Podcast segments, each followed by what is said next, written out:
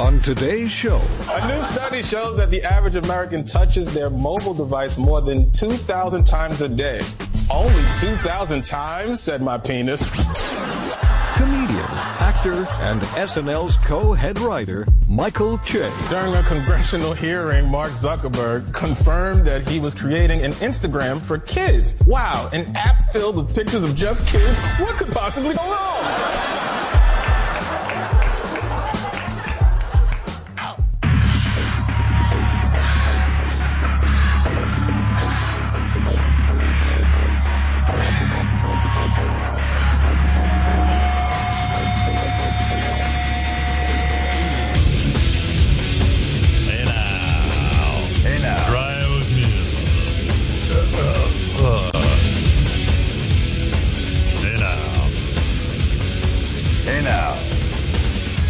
I just whipped off my glasses and I thought to myself, will anybody recognize me? I recognize you. It's like that beautiful Superman thing, you know? Clark Kent and his glasses and then... Just, no, you you're know, doing that thing again I like. Superman, it, what? You know, the smoky eye look, I like it on you. Oh. That whole makeup situation you have. Well, respect sometimes me. I can see better than others and it goes on right. I find you even look better when you can't see that well because you have a smoky look in your eyes as you strain to see everything. Sultry Robin, we call her when she puts on this particular makeup. Sultry um, Robin. Everyone, everyone has a nickname for her. Well, maybe I did it for Michael Che.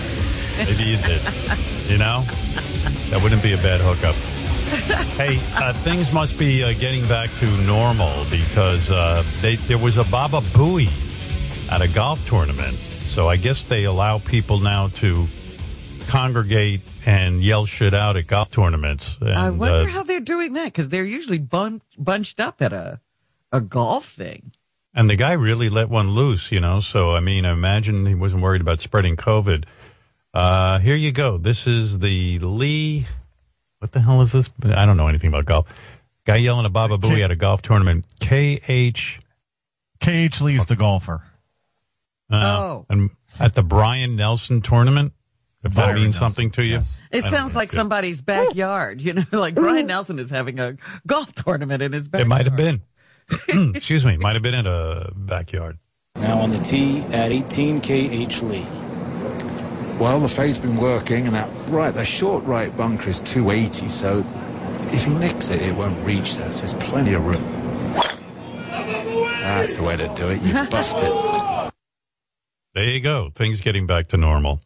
Oh, that sounds so wonderful. Yeah. Uh, I think things are getting back to normal. I tried to drive. Well, I didn't try to drive to Brooklyn. I drove to Brooklyn this past weekend, and it was the worst traffic I've seen oh, that's since depressing. The pandemic started. Yeah, I don't know what's going on with this pandemic. I was I couldn't sleep last night, so I was reading the newspaper in bed. I, I get it on the Kindle, so best sleeping away, and I can... read the newspaper, and I was reading about Brazil, and, and, and Brazil is having a particular problem when it comes to COVID, that infants, young babies, you know, little babies, so all babies are young, but little babies are, all babies are little. But anyway, babies are, what I'm trying to say is babies are dying from COVID. There's a really? Tremendous amount of this. And, of course, you know, babies aren't vaccinated, and babies are dying. And they're seeing this more and more in Brazil. And from what, again, I was half asleep, but when I was reading the article, it seems that one of these newer variants, which seems to be popping up in Brazil, is killing infants. And, you know, I don't want to be a buzzkill because I know everyone's excited. And I know all of you think that I'm just like thrilled to be sitting in my basement. Believe me, I want to see people. You know, I, I do. There are there's certain people I want to see. Most I don't. Right, but not everybody. But there's some people. And believe it or not, I would like to get back to normal, whatever normal used to be. And uh, but when I read, yes, we're vaccinated, babies and children under sixteen are not.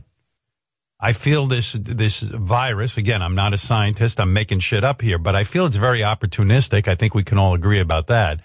and somehow it figures out how to evolve and how to stay, you know, active. Keep a, stay alive. That's, you know, its job is to stay alive. Right. The virus doesn't know it's a virus. They think we're a virus. So they, the, you know, the they virus think we're is, food. Yeah, they don't. They don't know. They're just looking for a host. They're flying around looking for a host somewhere to land. And in Brazil, for some reason, they're landing in babies and killing them.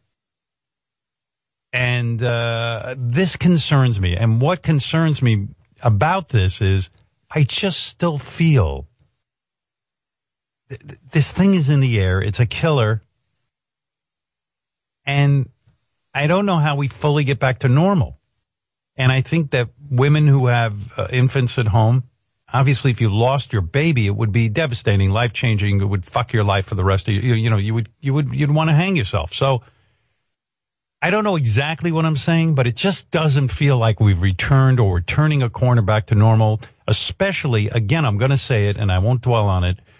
The idiots, the fucking morons in this country who are lucky enough to live in a country with a free vaccine, with a way out of this thing. This is how selfish you are. You're going to keep spreading this virus. Even if you don't die, maybe you'll spread it to an infant. And maybe we'll be like Brazil soon. eight hundred thirty-two children. eight hundred thirty-two children, five and under, have died, according to Brazil's health ministry. There's something in the air, man. And well, I assure Brazil you, Brazil has also been particularly lax about yep. trying to control COVID. They were just going to let it go, and this is where it's gone. This is where it's gone. So when you when you meet an asshole who won't get vaxxed, say, thanks, fuckface. Again, if I could rule the world, uh, all of these people would be branded so we could see them. Uh, I'm big on branding. Oh, stop it. You know, I'll tell you a story about COVID that'll give you the chills. You know, in India, it's out of control. And um, and this is my worst nightmare. Uh, Indian woman, let me check her age. It was a seventy-six-year-old woman gets COVID in India. And, uh, you know, over there, you can't eat. You know, when, when, when Angry Black calls our show and says, yeah, well, I'm not getting the vaccine. If I get it, I'll just go to a hospital. He's assuming, you know, there's a nice hospital bed waiting for him. In India, you can't get into a hospital. So this woman's seventy-six years old. Her family brings her to the hospital. She's waiting in the parking lot. They got they got no they got no right, place for no her. No rooms, no anything. Yeah. She collapses. Um, and they take her back home. There's no bed available at the hospital. They take her home. She hasn't moved in days. And the family pronounces her dead. She's dead. She hasn't eaten. She hasn't done anything. She's laying there in bed, dead. Right at home. So in India, when you have a funeral, you know, they, you, you've seen it on T V. They light you up on fire and they, and they burn you up. So they were lighting up the fire to burn grandma.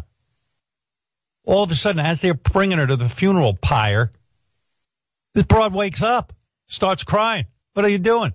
Yeah. We're, we're trying to burn you, grandma. Yeah, we were trying to, yeah. Can you imagine? I mean, she literally was min- minutes away from being burned on a big pile of, uh, of, of, of branches. The country's reporting about four thousand COVID deaths a day. That's why yeah. I get mad at Angry Black when he goes, yeah, I'll do, you know, no, but what about you might spread it to someone like grandma? Well, there was a period of time here in New York where there weren't enough hospital beds. That's right. And we were being overwhelmed. And even then, people didn't realize the reason we want you to wear a mask is so the medical facilities don't get overwhelmed. Well, in India, they're overwhelmed. Yeah, well, like I've told Beth, when I die, I want a hundred second opinions on whether I'm dead or not. I don't, I'm not leaving. Well, they were getting kid. opinions from each other at that house.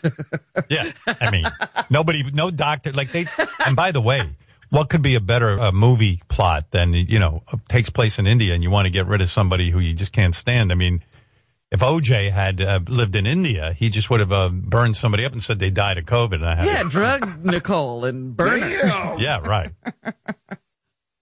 But if there's a lesson to be learned, and I always said this, um, always, always, always poke your grandma a few times before you set her on fire if you love her.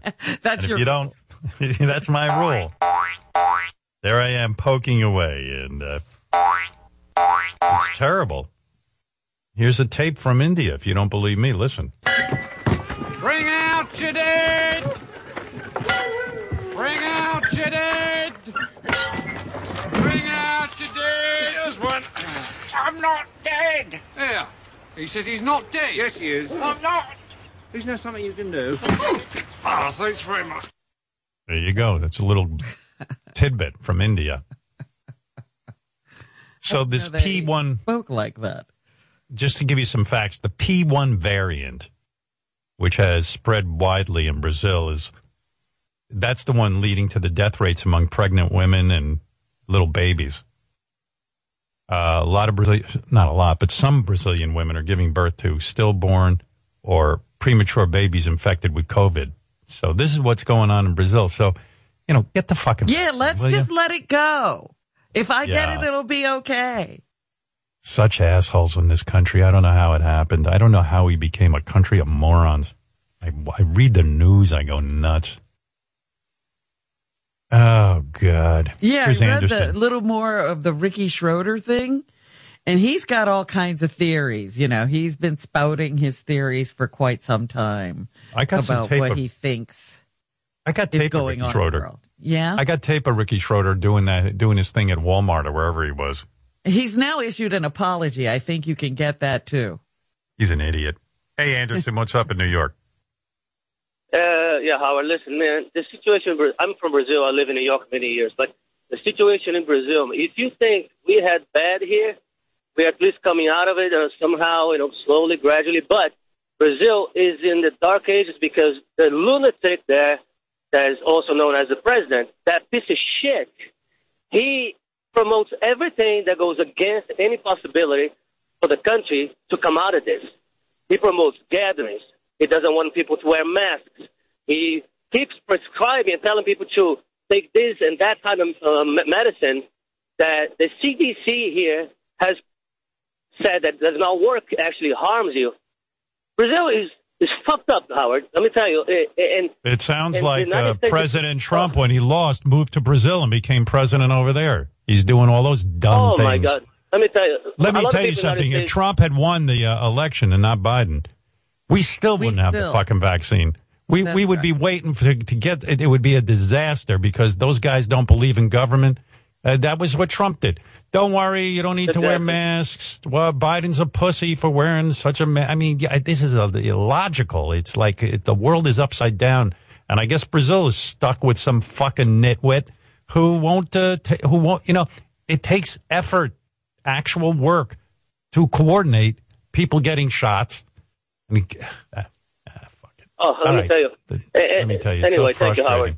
All right, thanks. Yeah, here's Ricky Schroeder. This fucking character. This this guy. What T V show was this kid on? He was, what was that, uh, uh, Family Ties? Silver, Silver Spoon. Silver Spoon. Silver Spoon, piece of shit television. And he was in that film, The Champ, with John Voight. They, he must have been infected with John Voight's politics when he was yeah. doing that film. So that idiot went into a Costco. And, and again, if you go into a Costco and they want you to wear a mask, just do it, dude. You're going to be in there for fifteen, maybe twenty. I mean, I don't know what you're doing in Costco for more than fifteen minutes. I mean, what are you living there? Um, you know, and these poor kids who work at Costco, the guy arguing with Ricky Schroeder is probably like some guy make a minimum wage who just wants to get home, doesn't want to be arguing with Ricky Schroeder about whether or not to wear a mask. They say, hey, our policy is wear a mask. Just put the fucking mask on. It's not a big deal. You're not going to die from C O two. You know, it's not taking away your freedom. They're asking you to do it out of courtesy to other people. We don't want to be like Brazil, have the fucking, have babies dying, pregnant moms. Here's Ricky Schroeder arguing with a kid who works at Costco, the manager. You know, can imagine the manager. What's your name? My name is Jason. And who are you, what do you do here? I'm a supervisor, front-end supervisor. And, and why aren't you letting me in? Because in the state of California, in the county of Los Angeles, there has been no, and Costco, there's been no change yes, to our mask policy. Not in the state of California or in the county. Didn't you see the news? You didn't see the news. Nationwide, nationwide Costco that said you don't wear, need to wear masks. Actually, that's not accurate. What, what is accurate? So what is accurate is that Costco always, always goes above and beyond when following the law.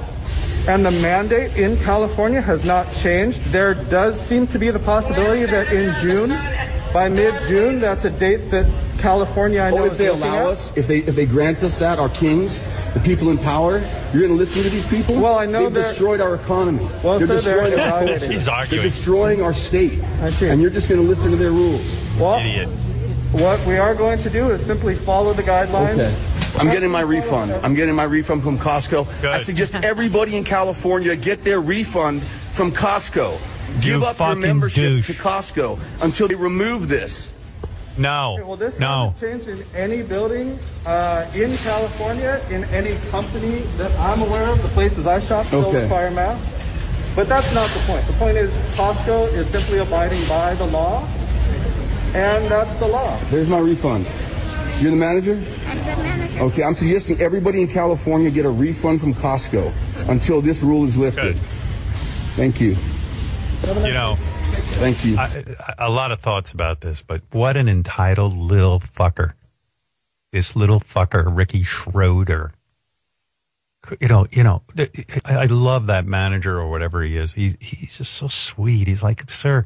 And, he, and he's articulate. He, he's like, yes. Here's the law. You know, dude, we're just trying to get through the day. So put the mask on.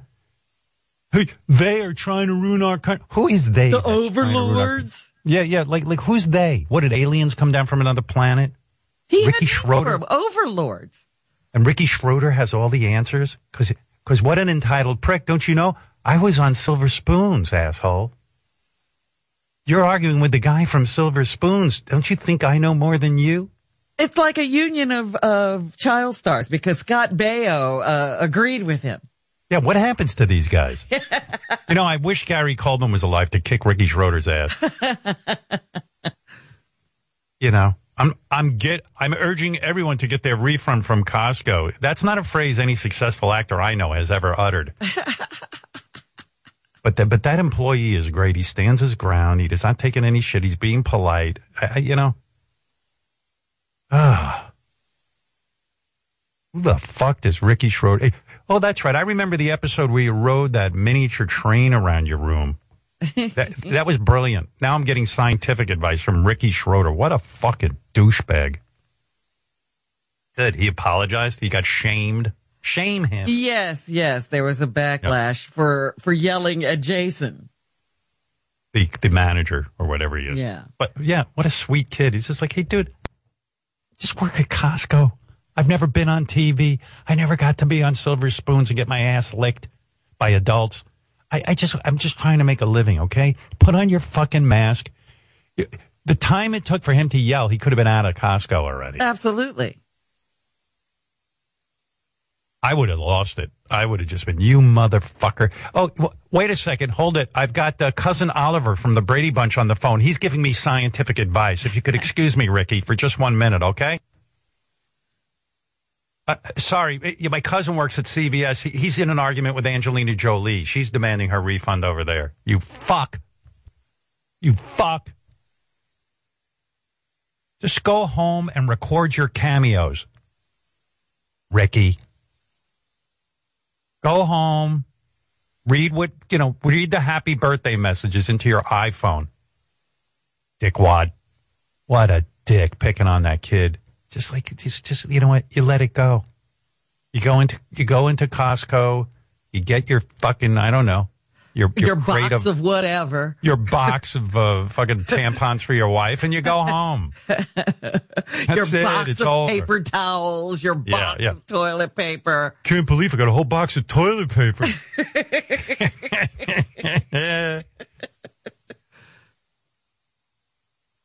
I'm sure if you, as Robin said, I'm sure if you look up Ricky Schroeder, he's up to a lot of weird shit, you know.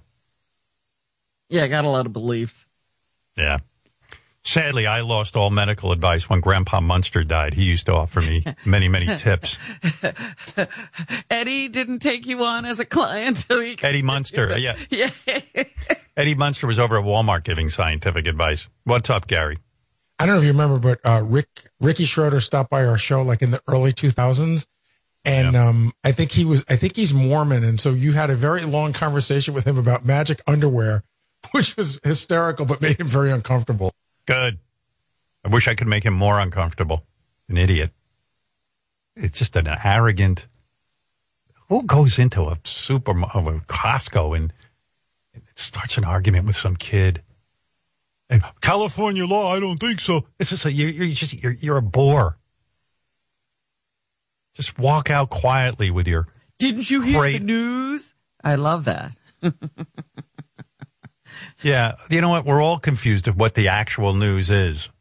And this story isn't exactly over, and it isn't have been, hasn't all been written. And yeah, the, you know what? We don't all know what's going on. So, okay, you had to put on a mask for fifteen minutes. What a fucking horrible. And, and, and the nerve, you're Ricky Schroeder, and you think you know something. You know who knows more than you? Pugsley from the Addams Family laughs at you. I don't think Pugsley's walking around going over to Walgreens and giving them hell right now. I think Pugsley probably just walked in and said, you know, he doesn't go, hey, I'm Pugsley. You better listen to me now. Or I'll tell my sister Wednesday. Fuck. Look, I'm going to get Samantha t- the Teenage Witch on you. You guys are in big trouble. I just bought a whole crate of frozen chicken nuggets. And I want my money back. That'll bankrupt you. And I'm going to tell my friend Urkel to come here and yell at you guys. All of my buddies and Scott Baio and the other geniuses. Good Lord. Good Lord. Yeah, Kirk Cameron will be right there with him. With Webster. What is this? What is going on? By the way, I, I mentioned later in our show, I, um, Robin brought it up, actually, uh, Michael Che will be joining us. I have a lot to talk to Michael Che about. It's interesting. I was telling uh, George Takei that uh, Michael Che is going to be on. I didn't even think George watched um, Saturday Night Live, but he's a huge fan of Michael Che. Uh, George, is you that know, right? Yeah, George, I um, I know you're busy. I know he's doing something with uh, about Japanese-American internment camps today. Uh-huh. But, good morning, uh, good morning. Yeah, good morning, George. Um, I know you're busy with Japanese American internment camp. Um, uh, I think you're writing another play or something. Is that right? Well, as you recall, in nineteen forty-two, my family was relocated. And whenever I recall these things, it brings back very sad memories of my father because he was very helpless. No, no, no, George, George, I love, I love your story, and I and we've heard it on the air live. Stain on our American history, Howard. Yes, yes, yes. Yes, it is a stain on our American history. I couldn't agree with you more, but uh, I, I just wanted to ask you about your love of uh, Michael Che real quick. I was shocked. Uh, oh, Michael- yes. No, I love Michael Che. You know, his last name is actually a Chinese last name. It's, uh, you know, the Mandarin pinyin or the spell sound. It's a romanization of the surname. And uh, it's, uh, it's a classic family surname in China. It's also romanized as Cha in Korea. Cha. So you're saying Cha his real name is Michael Cha. Well, if he was uh, Korean, which is a possibility, uh, maybe you could find that out. Or, you know, in the province of Sichuan, uh, it's pronounced Chai. Sichuan? Chai. I, thought it, I don't yeah. even know if he's saying anything right. Wait, it's George, Sichuan. First of all, I've done a lot of research on Michael Che. He, he was named after Che Guevara, the, the, the revolutionary. His family. Uh, I name. believe you may be mistaken, Howard. I'm, I'm pretty sure what? it's... it's It, it may even be pronounced Chai. I would like to get Chai. to the bottom of this. Chai. Get me or, a chai. Or, I'm very thirsty. Brad, come on. Get me a chai. By the way, I got to ask you, I know you ring up every time your husband uh, is out of the room, you ring a bell for him. Uh, you know, I know that. It's kind of wild. I've never heard of that before. It, it, it, it, it rubs me the wrong way, but. But but it seems he never shows up every time you ring that fucking bell. You know, I haven't seen Brad in three weeks. Brad! Brad! I can smell that toaster. You know, he's probably, uh... Are you making Pop-Tarts again, Brad? Brad, he loves to cheat, and he loves those sprinkles. Brad, come on no. up here. I need another pillow. I'm slipping. Brad! I- I didn't know that Brad, you know, you, I didn't know that Brad, you, you, you know, eats Pop-Tarts. That's probably why he got a little heavy. I know you're not, I know you're turned off by his weight. that's probably what did it. Pop-Tart's a terrible thing to eat. Well, he loves to cheat. Whenever I'm not looking, he, he starts to binge. And, uh, you know, I, uh, I'm getting a little more disciplinarian with him because, uh, he needs to be punished. But of course, uh, later tonight, I hope to be punished as well. Well, by the way. Brad! Keep ringing. You know, by the way, speaking of weight, I, I, a lot of people wrote in, and I thought uh, it was sweet. They agreed with me that uh, we must encourage um, Jason to lose weight. Do you know, George, you've met Jason, who works on my show, oh, right? Oh, I'm very curious to see uh, Jason's uh, appearance. A full body would be very mm, appetizing. I'm He's feeling, lost. He I'm lost. Ravenous. Fit. He lost fifty-three pounds, if you can imagine. You know, with uh, weight loss comes more agility. Has uh, Jason uh, considered jogging near the Rambles? I'll be waiting. You know, you crack me up. You really do. Here, I'll read you some of the things people are saying. Um, these are from the fans. Uh, the combined efficacy of all weight loss programs is zero point zero. Please start a betting pool on how long it will take for Jason to gain all his oh, weight back. Oh, that's terrible. That's not oh, encouraging. You know what? I got to be honest. I kind of feel like Jason will get fat again. I. That's you why think I think there's going to be like a, a food orgy the moment he hits his goal weight or something. I hope not. I hope to not. Celebrate. But George, well, George don't you lose know too how many much times weight, Jason. You what, know, what if are you saying? Too much weight, there won't be anything to grab onto when you wrestle. By the way, uh, you stay in great shape because you wrestle your husband, right? I mean, that burns Absolutely. a lot of calories. And, yeah. and I do uh, one hundred push-ups every morning. In fact, yes. I think I forgot to do it uh, this morning. Just a moment. One, two, three, four, five, six. How many does he do? A hundred. Maybe Brad, you could help. Uh, Brad. Uh, well, it'll it'll amount to a hundred later. Yeah, you know what it is. It's a lot of pressure to be on the air and do the. That's right. The talking and Brad, and get doing me a towel. That. I'm dripping. You already oh worked up a sweat. Oh, wow. Oh Brad, well, listen, he's, how old are you? Eighty something years old already. I mean, it's crazy. I'm eighty-four. Yeah. Yes. You know, the no. way you ring that bell, do you ever consider Brad might have moved three weeks ago? He might I not be living say, with you. Has anyone gone to look death. for Brad? I should have put that? a leash on him so I wouldn't lose him. Yeah. Brad, you son of a gun, get up here. I cannot believe that. Listen to this letter. I cannot believe that Jason Kaplan takes more joy in losing weight than roasting pigs and big slabs of beef. He's going to put all that weight back on, starting with the first smell of pork. Wow, people really, mm. you know, well, it's true. I can't tell you how many people I know in my personal life who took off weight, tremendous amount of weight, and then they, they fuck it all up and they gain it right back. Well, um, Jason well, may have stopped barbecuing, but he can still smoke my sausage anytime. I'm very low calorie. well, well, you know, I, Jason said he's on a journey. And maybe his journey will be right back to where he started. But oh, I hope not. He's walking away right now from the weight. Well, what makes me nervous is he hasn't uh, gone out and bought some new clothing. He still has all his fat clothing that he's wearing. That was funny. I wish I could um, see a picture of him in that suit. Now there's enough room in his pants for the both of us. Barbecue season is approaching. I can't imagine that Jason will not be smoking pigs in the backyard and piling all that weight back on. All these letters, same thing. Oh, I thought people were going to be uh, proud of Jason for a fifty-three pound weight loss.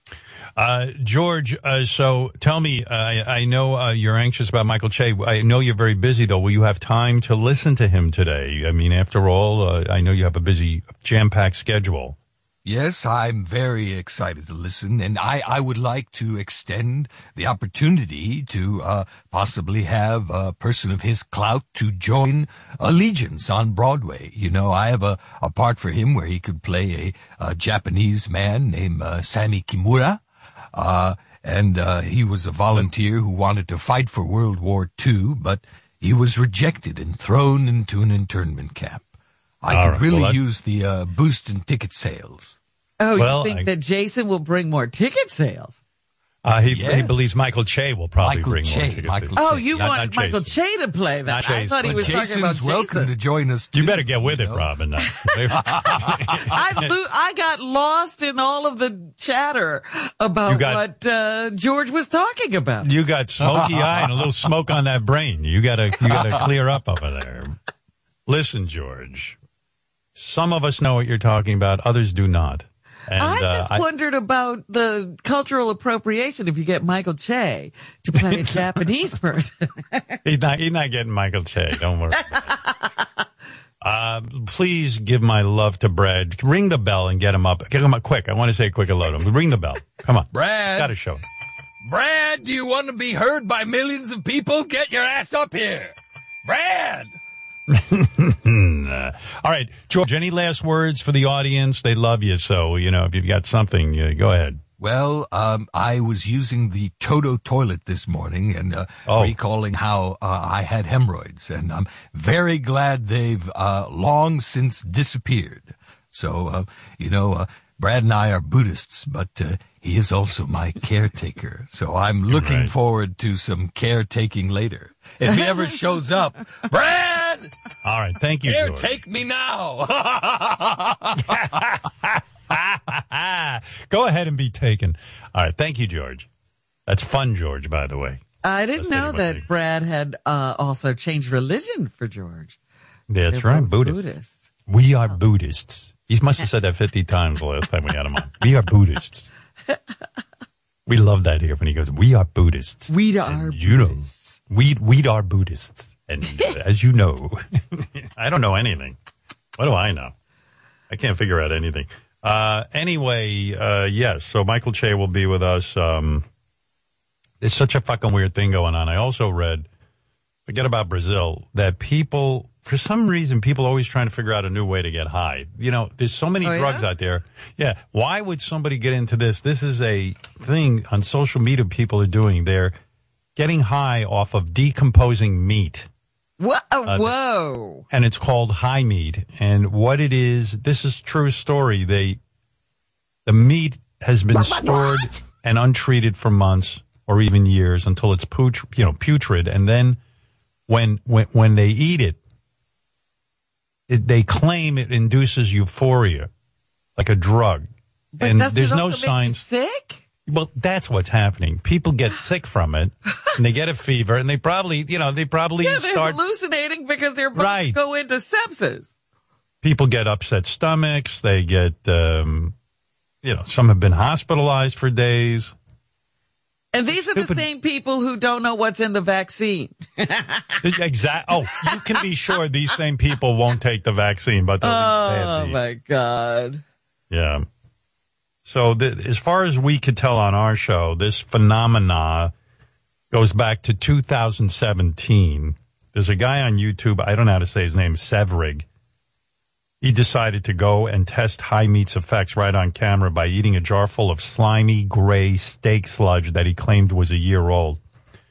I'll let you hear what this guy's up to. And, you know, you, you question people's sanity because it's pot and there's, uh, you know, there's mushrooms. They, they got, they've already found millions of ways for you to get high. There's no shortage of ways to get high. You can even stand behind, behind a car and sniff up the fumes.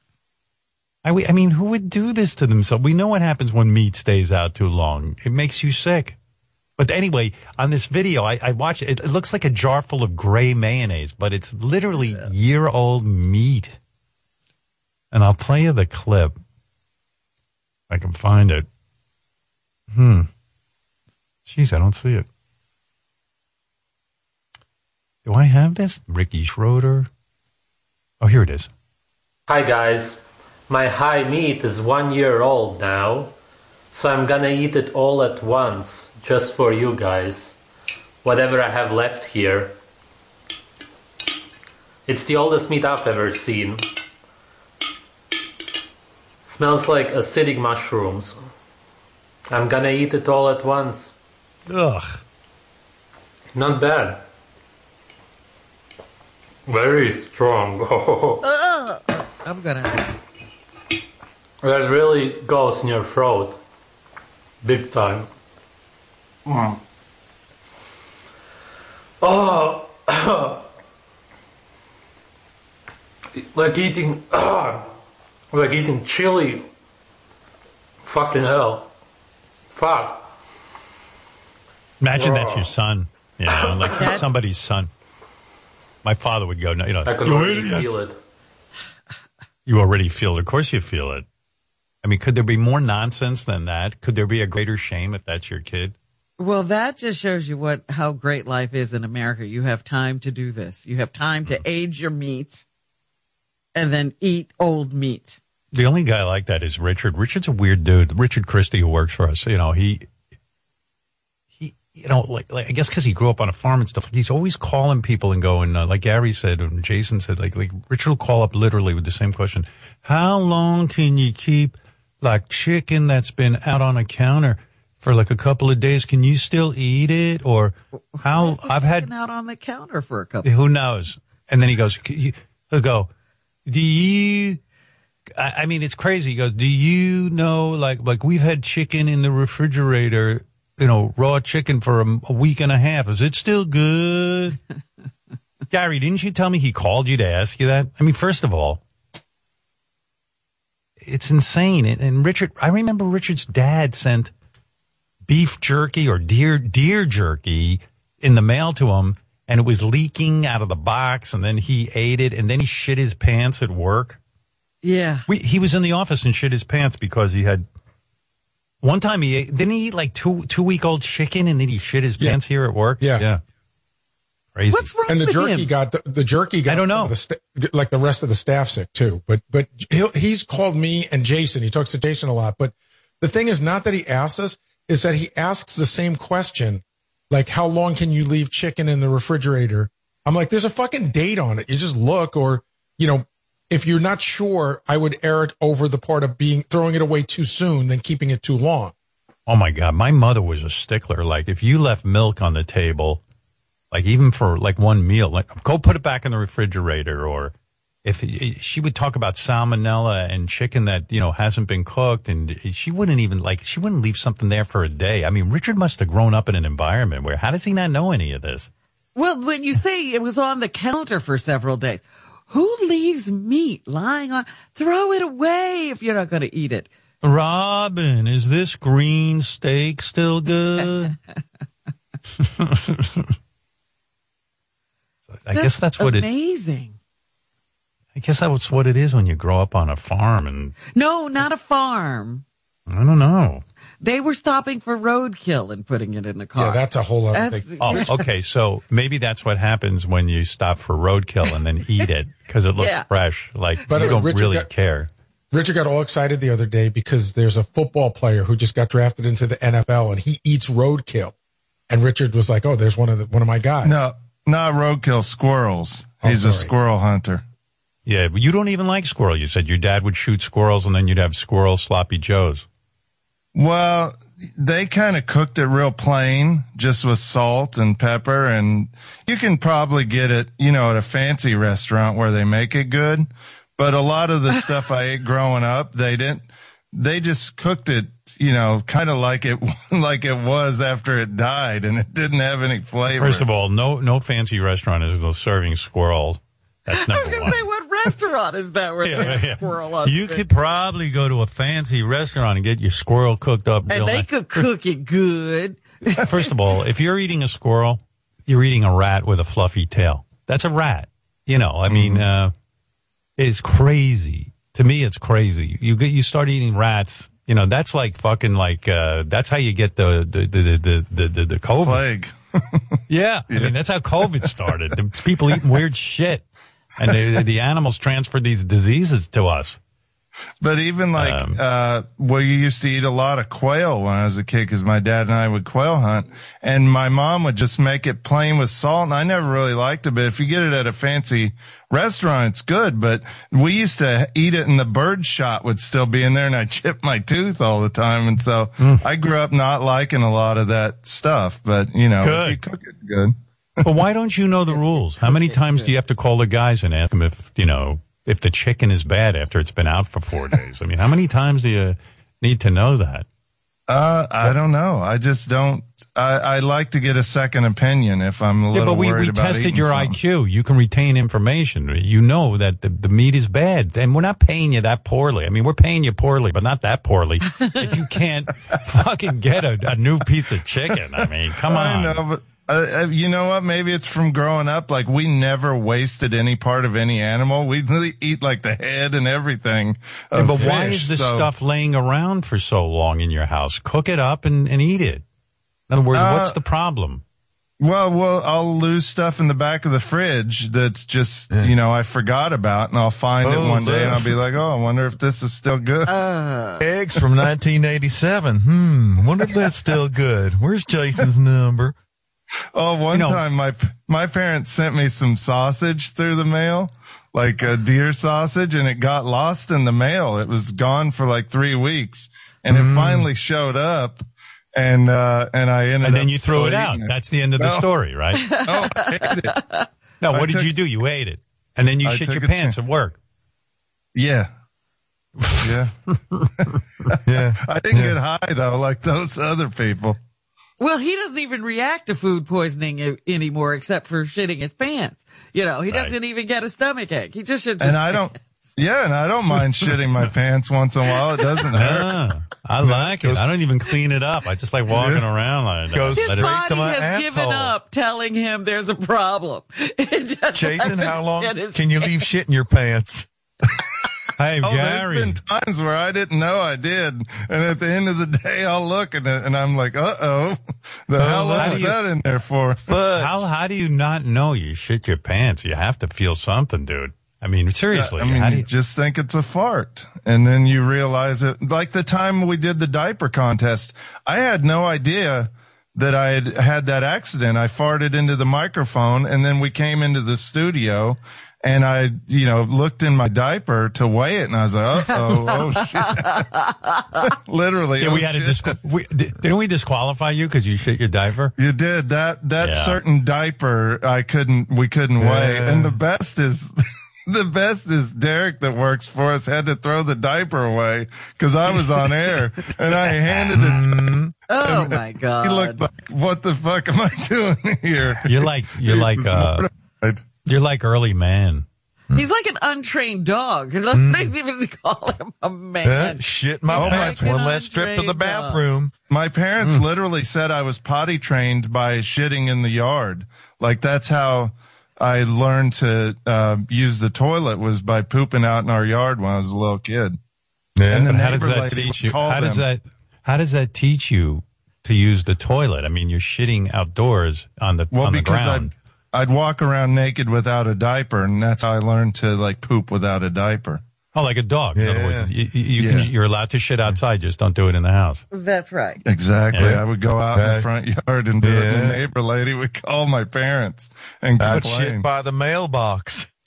But how? But how would like like like most parents don't send their kid in the yard to take a shit to teach him how to go on the toilet. They put him on the toilet and let him. Well, shit they on the did toilet. that too, but I just naturally like to go outside. I guess I don't know. I used to run around naked all the time. Let me ask you a question: we, you have kids now. Are you going to let them shit on your lawn and like like go out naked? No way. No. He's angry at deer for shitting on the lawn. Exactly. Right. And he used I'd to rather... do it all the time. Yeah, I was like a yeah. deer, yeah. Bubby, if you shit in the road, shit on the double yellow line. Don't ever shit in the middle of the road. Did you have, like, favorite spots you would go to to shit when you were a kid? Uh, like the... I don't remember. I mean, I was little. I was, like, two or three years old, so I don't remember for sure, but I, I'm sure I did. We had a sandbox, and my parents said oh. I used to go sometimes in the sandbox, which, like a cat. I'd make duty sandcastles.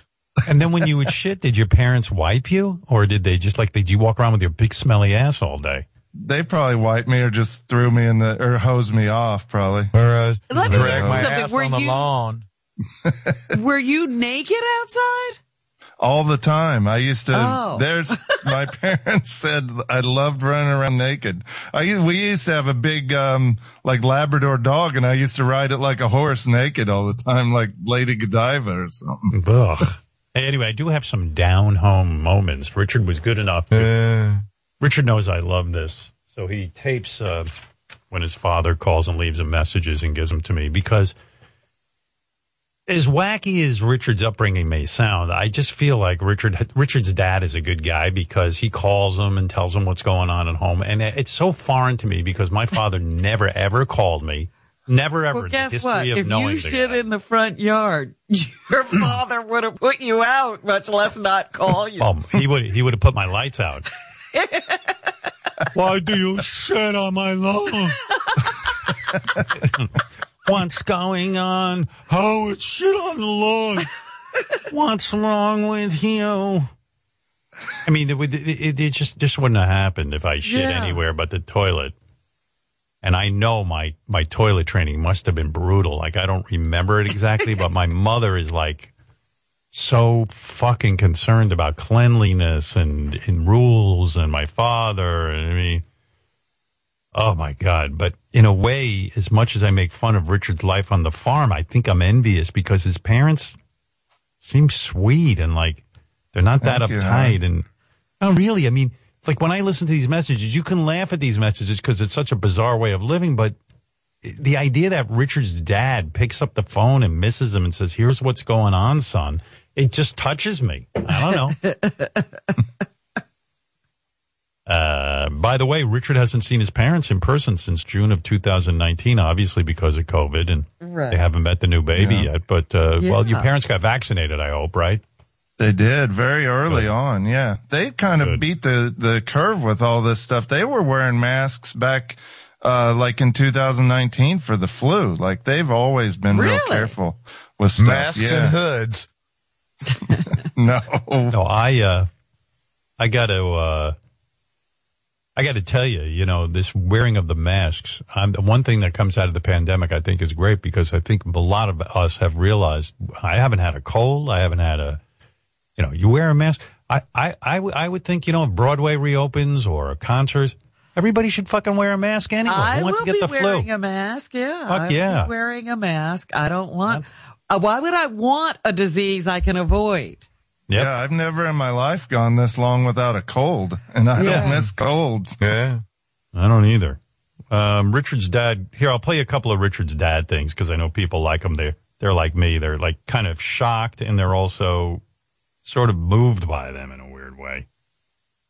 Anyway, here we go. Uh, Richard's dad called Richard to wish him a happy Easter. He had a bad cough at the time. He also uh, gave an update on Richard's mom. Yeah, you were nervous that your dad maybe had COVID, right? Because uh, he was coughing. I was, yeah, but they're vaccinated, so they're good. Right. Happy Easter to all of it. And well, until you do, we got another problem. Uh, your mother dropped her teeth and broke them, so we'll talk to you later. Bye. I mean, my father, I mean, can you imagine what's going on? Your mom dropped her teeth and broke them. What do you mean she dropped her teeth? Well, you know, they don't have real good luck with the dentist, that family. Oh, my. But what was she doing? Uh, she was carrying her teeth, or she well, knocked them over when they were in the jar? What? What is that?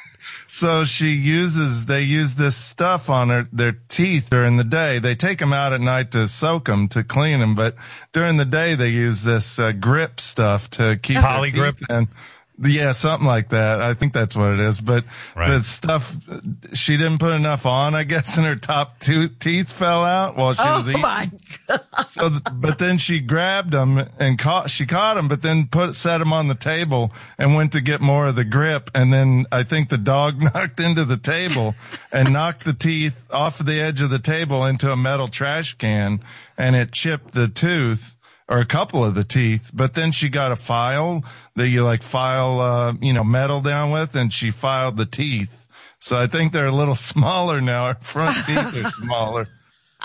Can you imagine? I mean, oh this is God. why I love life on the farm. Like, I would never, like, if I had fake teeth and I had a, like, they chipped, I'd bring them to a dentist. They they file them down themselves, and they just, they Yeah, they but you'd on. also know how much grip you needed to keep them in. And they wouldn't be flying out of your mouth. Can you imagine? I've seen people have that happen where they're talking to you, and all of a sudden their teeth come flying out of your mouth. I'm actually kind of proud of them. I didn't even think they would bother getting fake teeth. Like, I, I just finished chewing your mother's food for her and spit it into her mouth. And you can't eat squirrel without fake teeth. You can't gum a squirrel meat. Well, I mean, that's kind of what happens to you when you're an- that's what happens to you when you're anti-dentist, you know? It, uh, I don't know it that tends- they're anti-dentists. I mean, the reason my mom lost hers is because she used to smoke, and to quit smoking, she started chewing gum, but it was like she'd buy these massive tubs of, of gum at Sam's Club, and it was right. sugary gum, and she quit smoking but lost her teeth from the gum. I just want to see you. I want to see your mom's teeth after she files them down. I mean... I'll see if she yeah. can take a picture. Well, that can throw yeah. off everything, Howard. The whole bite, yeah. Yeah. Yeah. Yeah. She looks like a piranha now. She's got those little pointy teeth. Like a vampire. yeah. Uh, oh, God. Uh, I guess what happened was she was walking around the yard and tripped over a pile of Richard's shit and uh, fell down. Hard shit. It was like a rock.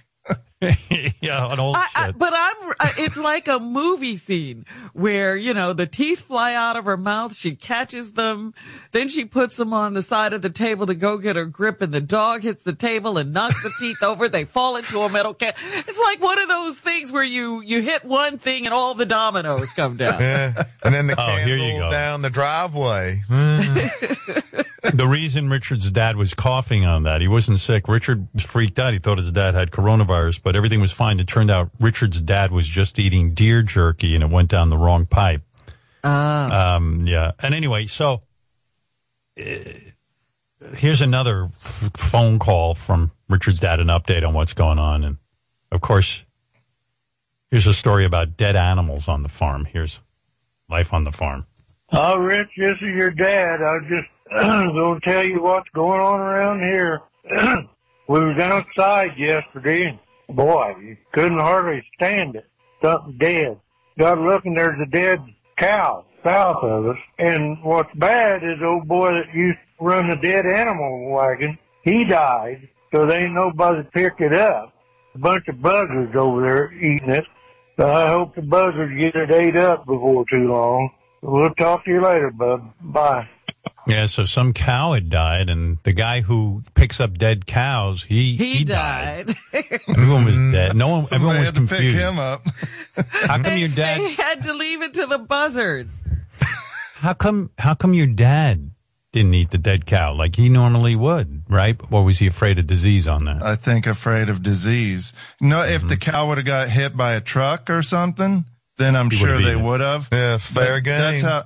Yeah, like roadkill, they'll only eat roadkill if they know it was definitely hit by something in the road. If mm. something just crawls in the road and dies, you don't want to take that chance. Uh, but, no. uh, yeah, that, that yeah, dead, you know. I'm glad something stops them. Mm-hmm. That, the dead animal wagon, he, the guy that used to drive that, like we, me and my buddies would be hauling hay and he'd drive by and the road. And if the wind's blowing towards you, it was the worst smell I've ever smelled in my life. He'd have dead animals like piled up. Hey, Richard, this is your dad. I love when he says that. There's no one who sounds like him on the planet. This is your dad. Hey, yeah, who you gonna con- who you going to confuse him with? Yeah, I know. Hey, Richard, this isn't your dad. This is someone else. Hey, Richard, we don't need no McDonald's no more. The cow died back here, and we got the flies off it, so we're going to be eating that for a while. And, uh, uh, the neighbor died, and he's getting eaten by buzzards out in the field, and that smells real bad, too. And, and uh, I don't know, uh, cow died the other day, and the guy who picks up the dead animals died, and we're having a real hard time finding a new person to take that position, dead animal wagon guy. Uh, we haven't been able to find anybody who could do it just the right way. And uh, I don't even know anyone who's got a dead animal wagon, quite frankly. Now I was going to say, well, there's another job opening. You know, they say millions yeah. of jobs are going unfilled. I think it I actually know. pays pretty good, believe it or not. I think you'd have by to. The animal. Yeah. Yeah. yeah, yeah. some guy named Brent came around here looking for the fall off dead animals, but I didn't know him. I don't know. Smell real bad. The dead guy smell with the dead cow smell mixed all together. It's not good. And I, I don't know. We, we, bad news. Cowie died last night, and the good news was she was hit by a car, so we can, we know there's going to be some good eating. Anyway, uh, oh, so here's a happy ending. The dogs eventually started eating the dead cow and bringing pieces of it home. Yes, here we go. Well, Rick, this is your dad. I was just going to give you an update on this dead cow that was across the road. You know, I told you about stinking so bad. Well, it's been a while now that it's decayed. The dogs are bringing the bones up in the yard, eating the bones. But anyway, it don't stink anymore, but they're bringing the bones up. So we'll talk to you later. Bye. Bye, bub.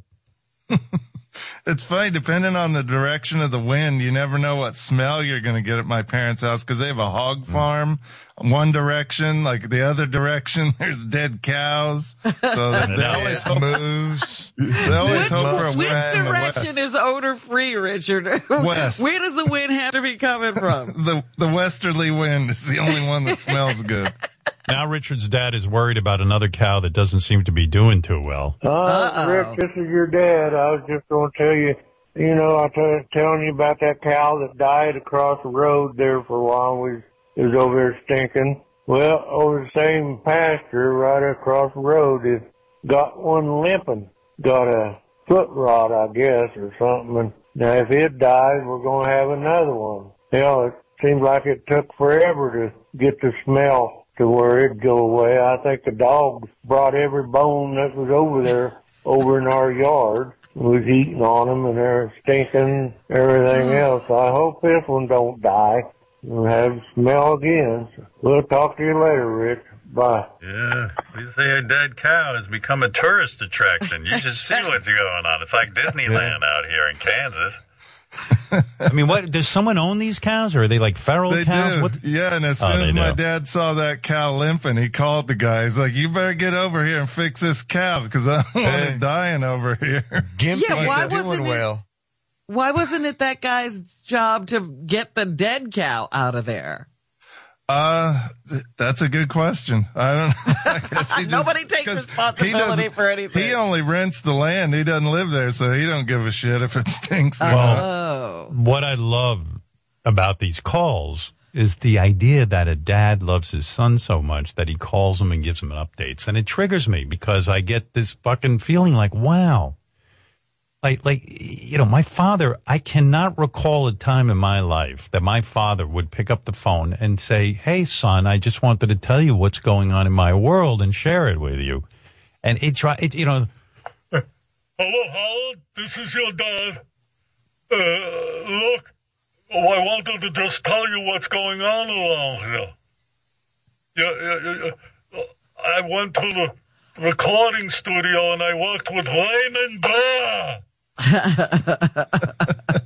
know, like, I would have melted if my father would have, like, shared any smidgen of what was going on in his world. I mean, it would have been, it, that's why I find Richard's dad remarkable. That, you know, and even to this day, my own kids will call me and go, "Dad, what's going on?" And I'm like, do they really want to know what's going on? I mean, they, do fathers tell kids what's going on in their life? Do they really, you know? But I do it because I go, well, I, I would love that information from my father. He never tells me what's going on. He never but told again, me what was going on. But you didn't move too far away from your parents, at least. You got to see them once in a while and visit with them. I think that's why my dad no, no, no, calls no. a lot, because I'm so I, far I lived, away. I, Richard, hello. I lived in Detroit. I lived in Hartford. Oh, that's I lived, true, I lived yeah. in Washington, D C. I didn't, I didn't see my parents. And plus, you know, I'm an older guy. I had a family. I, I don't have time to sit there with my parents. God knows I'd get depressed enough if I had to go see them. So, but, but, but if my father was the type of guy who'd pick up the phone and go, you know, basically he's saying, "I miss you. I want to make a connection with you." You know, but your dad I, didn't have anything going on. There was no Maybe. dead cow in the recording studio. Well, that would have been news. Hello, hello, this is your father. I just want to tell you what's going on around here. I read the New York Times today. Then I had lunch. I had the tuna, uh, tuna, not tuna, sardines. And I took the sardines out of the can and just dumped them right from the can onto the bread, uh, on a piece of white bread. And then I made a sandwich and I took it to the track. And I ate my lunch there. And then I, I bet a few races I came home. And then I had my dinner. And then we watched uh, Seinfeld. uh, they, and, then, and then we went to bed. See, you know exactly what your father did. Oh, hello, Howard. I'm leaving you another message. I forgot to tell you. For breakfast, I made rice and shine, which is a type of oatmeal made from rice. Thank you. Oh, my God. I mean, but I, I mean, my father never, ever in my life would pick up the phone and say, how are you, or how he was doing. So I, I marvel at Richard's dad, and I quite frankly think he's a good dude. So I like it. Thank you, Howard. Yeah, Thank I you. like it. I do. As, as quacky as that world is with the bad mean and the fucking flies and the horses and cows dropping dead. and I least, don't know that I'd like to hear these calls. I would. Tell them to call me. Teeth flying out of your mouth. uh, Mom lost her teeth today. What? Yeah, the dog knocked her teeth into the table, yeah. and she. But don't worry, she filed them down real good on her own, and now she looks like one of them gremlins from the movies. Ghoulie. Yeah, Ghoulie. Now she looks like Ghoulie. Your mom yeah. looks like Gizmo. Gizmo with them anything, real pointed teeth, but I kind of like it. Just worried about my blowjob. I'm afraid to let her get wet now. Yeah. Your mother tried to blow me with her new teeth, and I gotta say, it wasn't that good. Yeah, mom's uh, mom's eyeball fell out today, and she didn't bother going to no doctor or nothing, so now she's just, just wearing an iPad. Back in. Pop it yeah, back in. Pop it back in and see what happens, bub. All right. Talk to you later. Yeah, there's stuff going on yeah. down on the farm. Oh, one thing my dad does now that he taught me is he pees off the front of their porch into Play the bag. yard to keep the coyotes away. So now oh. I pee in Gatorade bottles and I dump it out in our yard to keep the deer out of the backyard. Yeah. And it seems to work. Is it working? Really?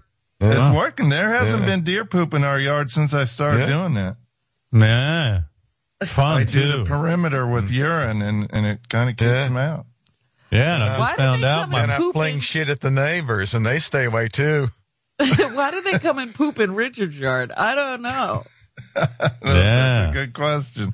It's I have to use, like, a shop They see me. Go and sweep it up. Hey, Richard, this is your dad. Just want to tell you a funny story. Your, your mom's foot got caught in one of the traps I set for the...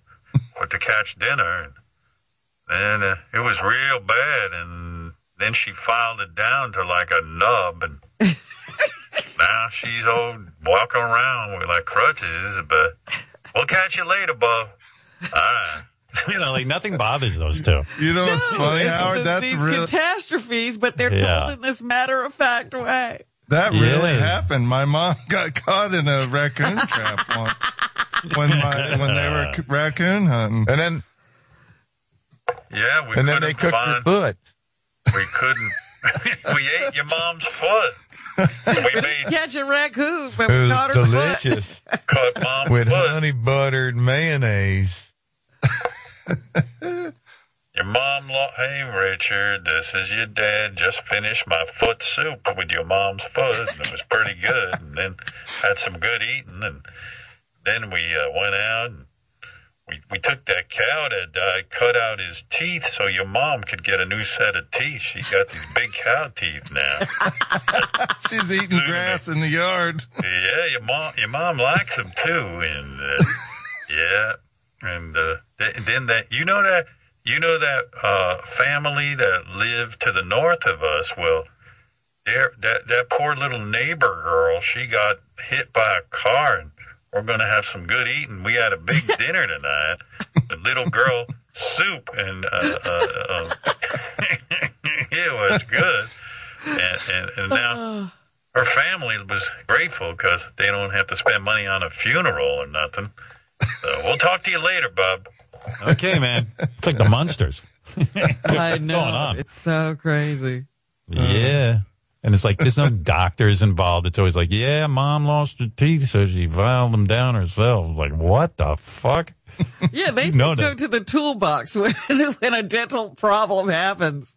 Yeah, your mom goes to the toolbox and fixes her hemorrhoids. And it's a day they have to drive a long way yeah. to go to a doctor, so I think it's easier. Yeah. For well, you know, driving isn't that hard. Mm. No, no, there's a doctor in Mount Pilot, but he died and people ate him. Gas ain't cheap, Robin. uh, Jesse, you're on the That's air right. in Canada. Hi, Jesse. Hey, how's it going? Um, well, yeah, pretty good over uh, here. I was wondering. Uh, and what mailman got mauled by a pack of dogs. What is that, Jesse? I'm sorry. Your opinion, I'm wondering Hello? your opinion on the best bass players and the best uh, vocalists in the world. You want my opinion on Hello? the best, the best, best, the best bass player there ever was? Was a gentleman by the name of Jack Bruce. You know who that is? Yes, I know, from Cream. I know you say Jack Bruce and Flea, and I want to know why not Les Claypool. Why is Jack Bruce the best bass player? You tell me. Because he played chords. Right. You knew the answer already, right. but you called me to repeat myself. I've told this many times. Jack Bruce from Cream. Oh, and I want to know why not Les Claypool. Because I told I you, if- Jack Bruce. Who is Les Claypool? Primus. From he, he is incredible.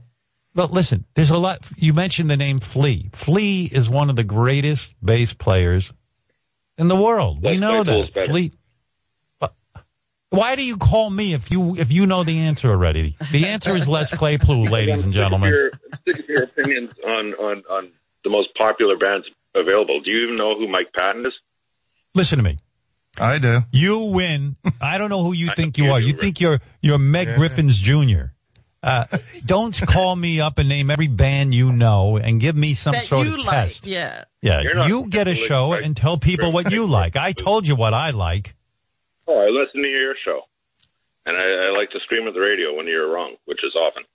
Okay. Howard, well, there you can go. Can I ask him a question, sir? Are you going to see when Please. Primus does? Are you going to see Primus do that full Rush album? On tour? I would have loved to, but then COVID hit, and I also live eight hours from Vancouver, so, you know, I'm uh, not driving. Well, they rescheduled it. Again. They're uh, Jesse, I got a question for you, if you don't mind. Can I ask Richard a question? No, let me ask you a question. Do you know how to drive a dead animal wagon? Because I got a job for you. I want you to go drive to Kansas and pick up dead cows off the side of the road. You got to run that hey, big Richard. chain that hooks up to the animals. By the way, Richard, uh, does anything sound more awful than Primus having a whole concert doing a, a Rush album? I don't want to hear Rush do a Rush album. Now I got to listen to Primus do a Rush album. And I'd rather just like fuck. One. I'd rather drive a fucking wagon, or, but my my dead animal wagon, right into a fucking wall. They're doing one of the like early, real progressive Rush albums too, like real hardcore Rush. Yeah, um, mm, I think it'd be wow. awesome. Hey, Richard, your son, you named him after uh, Chuck's death. Did you name him yeah. Chuck and not Charles? Like, do you not know that Chuck is short for Charles? Oh, I know that. No, but Chuck went by Chuck, okay. so I named my son Chuck. Yeah. Oh, okay. Yeah. Gotcha. You mean his but legal name is Chuck? His name, his name isn't Charles. Well, it, he's yeah. named uh, after Chuck, was who was my bandmate in death, who passed away twenty years ago, and But Chuck w- was Charles, but he went by Chuck. So, but I named my son Chuck after Chuck. Well, why didn't you name him Charles and then call him Chuck? Uh, I don't know. I just like the, I love the name Chuck because it reminds me of my friend. So, you know. Yeah, but what happens when, when he's a kid and and uh, the kids play the name game? They go Chuck, Chuck, Chuck, Bo Buck, Banana Fana, Fo Fuck. He's going to be a, a mess. He's going to learn his first curse word then. Uh, by the way.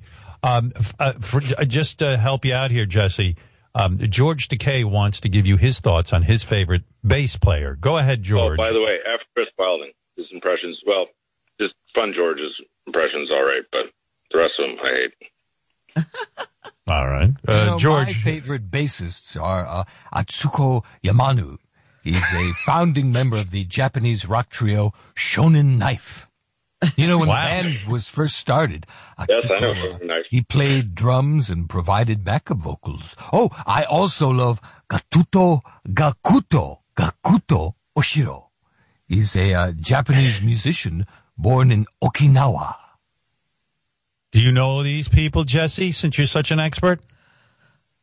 I know of Shonen Knife because we used to have a really cool radio show, radio show called Brave New Waves on C B C, which went aired from like twelve at night to Brad, five in the morning. Get me that album. Brad, I'm in the mood for music. Oh, uh, one more question. Uh, when, when Eddie Vedder was talking about his five Fugazi records, did you know who he was talking about? Yes. Because you were Fugazi. In around the time. It's Fugazi. Pronounced Fugazi. Fugazi. Yeah, listen Fugazi. To these guys. Can I ask this guy? You know, let me tell you something, Jesse. You remind me of so many jerk-offs I know who are so proud of themselves. They know every band and every fucking, you know, no, album. Sick of all the corporate shit, Jesse. That you have to fuck, yeah, Jesse, I'm going to tell you something. Oh, what? Nickelback, what are you saying? Great band. Who? No, we're just sick of the fucking corporate shit that you propagate every day. Like Nickelback's a great band. Uh, I didn't say. Tell Jesse to fuck off. Jesse is so annoying. I would say fire Chris Wilding and send him back to Canada, but we don't want him either. Why do you assume that's Chris Wilding? We got to prove it right now. Chris, you should uh, speak while I speak, and then this asshole uh, uh, should get off the phone. All right, let's try that. Chris, are you here? Chris. Here, I'll put them on the same time, and then and then I'll really blow your mind, Mister Jesse's, Know-It-All. Yeah. Oh, yeah, Chris, Jesse. Chris, where are you? Jesse's Get your ass one up here, Chris. Jesse's one of those guys who has to know everything. Meanwhile, he knows nothing, and it's like you know, and he, the stuff I know, he knows is worthless. Hello? And like he's got to break the illusion that you know it's not George Takei. Wants the audience to know that he knows it's not George, and that he knows it's Chris Wilding. Meanwhile, Chris, hi, how you doing? Yeah. Yeah. All right. You now can you and George sing a duet to prove that you're not Fun George? Go Swing ahead. Low, sweet chariot. Take it, George. I yeah. don't know the rest of the I don't know the rest of this song. No, sing all that jizz. All that Come on, boys, we're gonna paint the town. Come on, George. All that jizz. And all that jizz. Oh, we'll get on our knees segment. And roll some zippers down. And what? With all that jizz. Take that, Jesse. Ah, Jesse Wise-ass. We should wrestle. Okay, you got me there. You know what it is? These guys come from Canada, and they're so fucking jealous. They wish they could be on the show and be a part of it. So right. They attack me. They're pissed off. The guy probably oh. lives in fucking Alberta or something. That's a shitty life. No, B C, thank you very much. I'm not one of the B C, fucking Trump card yeah. You know, yeah, the cold freezes the brain from time to time. I've heard there's a you know, lack of uh, I Q uh, due no, to... No, but I just uh, love, like, they, he that's reminds another thing. Me... I was wondering, why, whenever no, you have a caller from Canada, you just identify it as Canada, like we're just one big, huge place. I'd like to know... Because no one gives a fuck, you idiot. Damn. No one cares about Canada, you dumb shit. I couldn't have said it better myself. Moron. Chris, I want to put my wild penis in Wilding. I do love uh, the Asian persuasion, George. I All right. do. Thank you, George, and thank you, Chris. I appreciate you guys popping on at the same time to prove that Jesse, the genius, doesn't know everything about what's going on. By the way, uh, Richard... your bandmate died? Chuck? That's who you named yeah. your kid after? Yeah. How many? What band was this? Death. Band. Death. What? Jesus fucking Christ. Do you not remember anything? He's been in several bands, you motherfucker, Jesse. Excuse me, I'm building to something, you dumb fucking asshole. Is it true, Richard, that all the guys in Death, except for you, are dead? No. No, there's been a ton of band members of, no, Gene of Death. Hoagland's not dead. Yeah, there's been a lot of members over the year. But when I was in the band, uh, Chuck and Scott, our bass player, also passed away. So it's me What's and going Shannon. On? These are young guys. I don't know. I don't know. Don't you think it's eerie that the guys in Death are dying so young?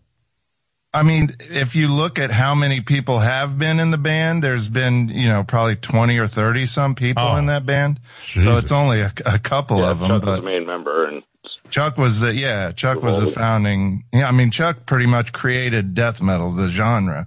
So he's like a legend yeah. in metal. Oh. And, uh, so this, and he passed away twenty years ago this year. I see. Well, getting back to Jesse. Yeah, Human's one re- of my favorite albums. It's fucking oh, mine cool. too. Amazing. Jesse's one of these guys sits home all day and listens to records, and he's getting an opportunity to tell me what I don't know about music. Right. And Actually, I don't I listen don't, to that stuff anymore because I've heard it all a thousand times. I listen to drum and bass now. I don't, I don't, I have met, you know, being in radio, especially early on in my career when I worked at progressive stations. I've said this a million times. I played very commercial radio. Stations. Yeah. And, and the people that listened to W R N W, the six people that maybe listened, probably thought that they were so fucking lucky because they had the coolest radio station around, except for when you came on.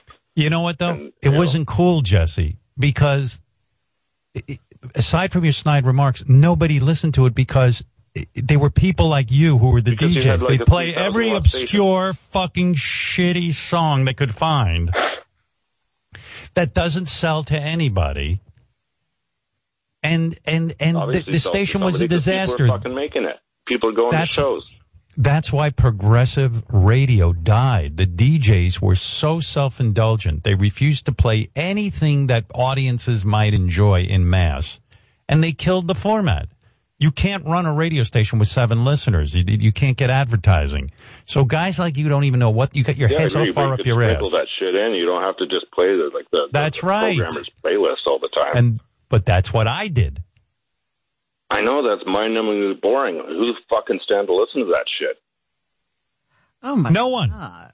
No. All right, Jesse, go back to listening to your records and enjoy yourself. No, I and don't to you call in the me. And then, and then but don't call me and ask working. me who the best bass player is. I mean, you know my thoughts on it. And if you think Flea, who is a great bass player, by the way, if you ever watch I agree Flea he's play, a great bass player, but I agree. I think that Les Claypool is way better. All right, good. Les Claypool. Jesse, what about Steve DiGiorgio? He's my favorite.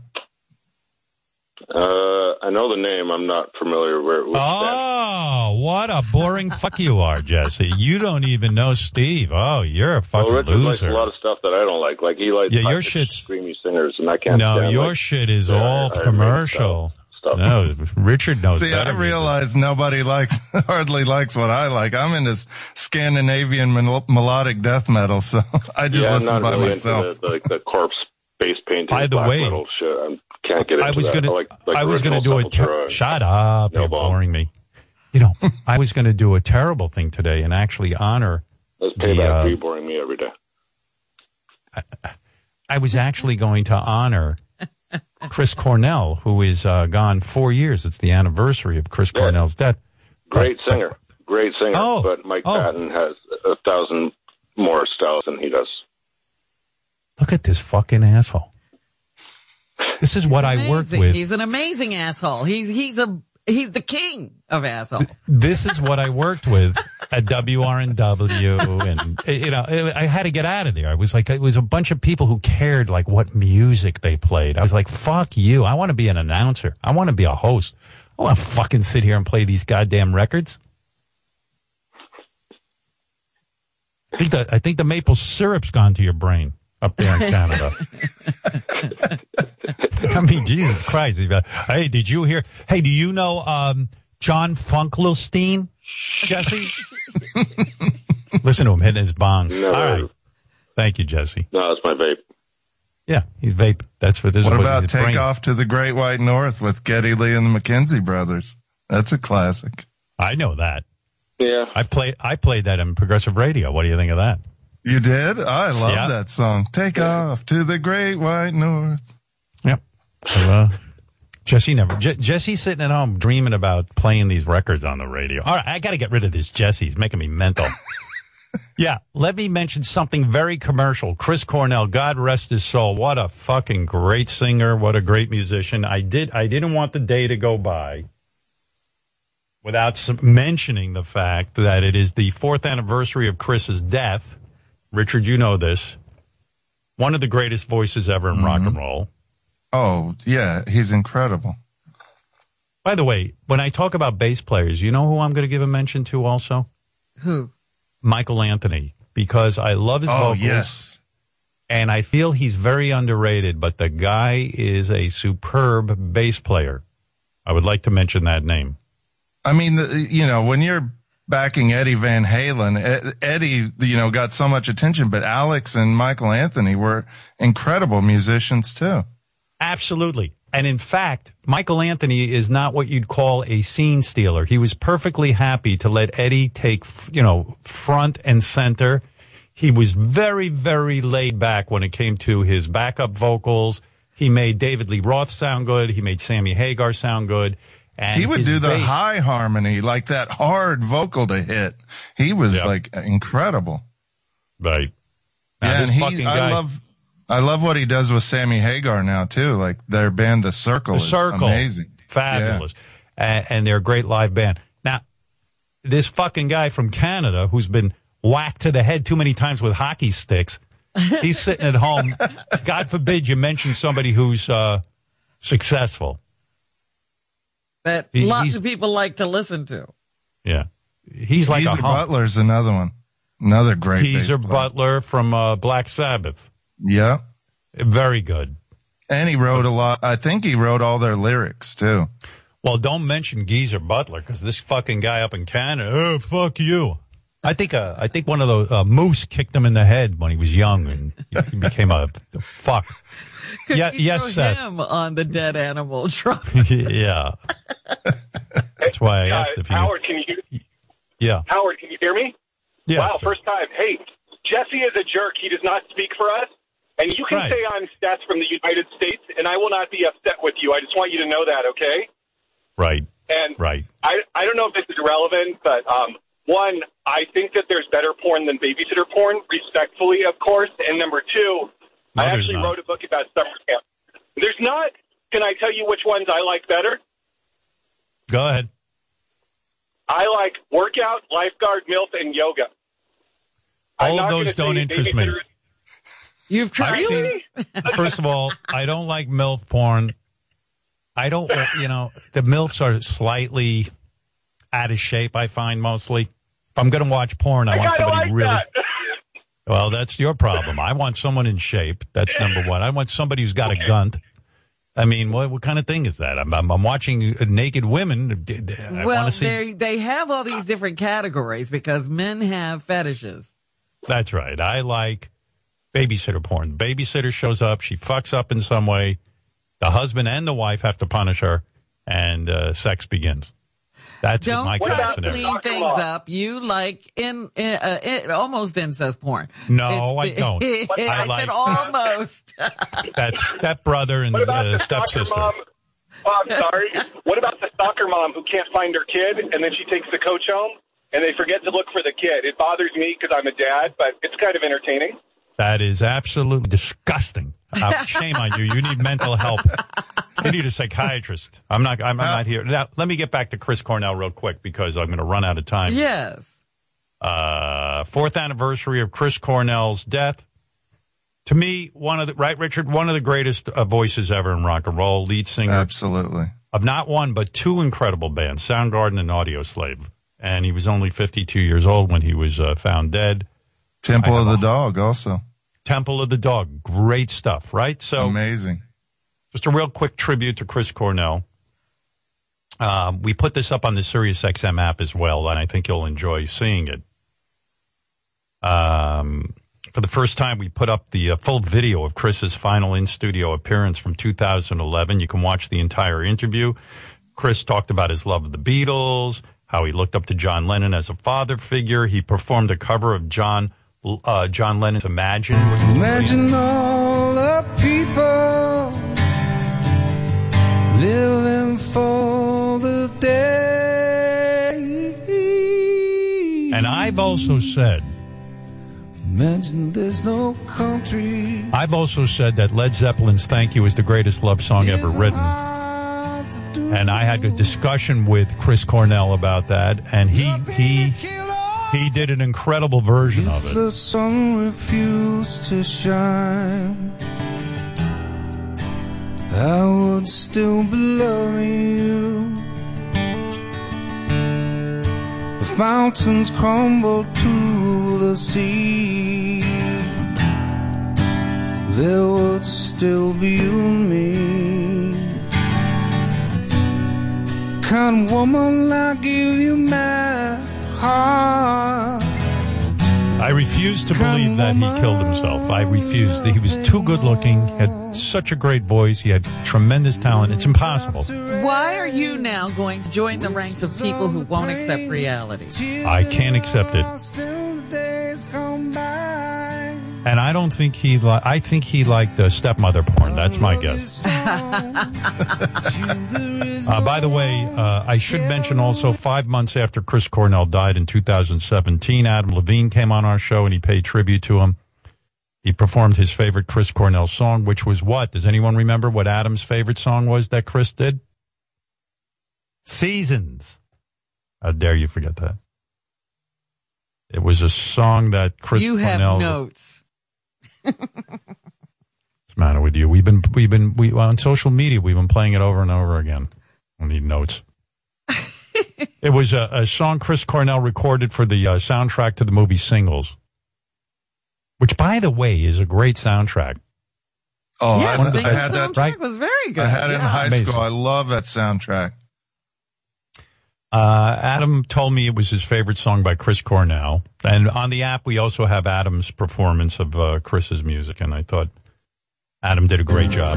Dreams have never been the answer. Dreams have never made my bed. Dreams have never made my bed. I'm lost behind hey now. The words I'll never find. Anyway, we miss Chris Cornell. I thought it would be worth uh, mentioning. Four years. I, I, it just breaks my heart that that guy is gone. Yes, Jordan, go ahead, and then I got to take a break. Go ahead, Jordan, in North Carolina. Hey, hey, what's going on, Howard? Yeah, I just wanted hey to uh, appreciate you putting that on the uh, app. That's uh, amazing. Yes. I'm glad you put that up there. As soon as I get home, I'm definitely going to watch it. Um, I had uh, definitely, uh, I wanted to talk about um, Robert Trujillo, the bass player, but y'all had seemed to switch subjects. So Robert Trujillo of Metallica, there's another great bass player because, and I'll Incredible. tell you why. I've seen I've seen them live a couple of times. That guy's an entertainer. I have yet to see you him could live. Just you could just watch Robert play the bass, the physical way he plays the bass. His whole look. He looks like a fucking almost professional down, wrestler. Uh, the bass almost down to his feet yeah. sometimes. Yeah. It's awesome. I don't know how, yeah, like it's, yeah. it's down below his balls, that bass. And he bends over and he starts like fucking playing. He plays it like a masculine man. I mean, it's unbelievable. Swinging his head big. around and shit. That's awesome. Oh my God. Swinging his head. And then I remember I was standing right at the foot of the stage. And he came over and he started like whipping that fucking hair of his into my fucking face. I mean, I was like, I was uh, whipping me literally oh, into it. a frenzy.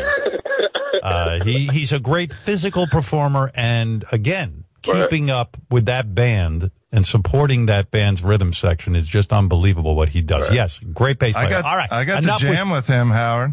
Yeah, I Robert know you did. and Kirk. Yeah.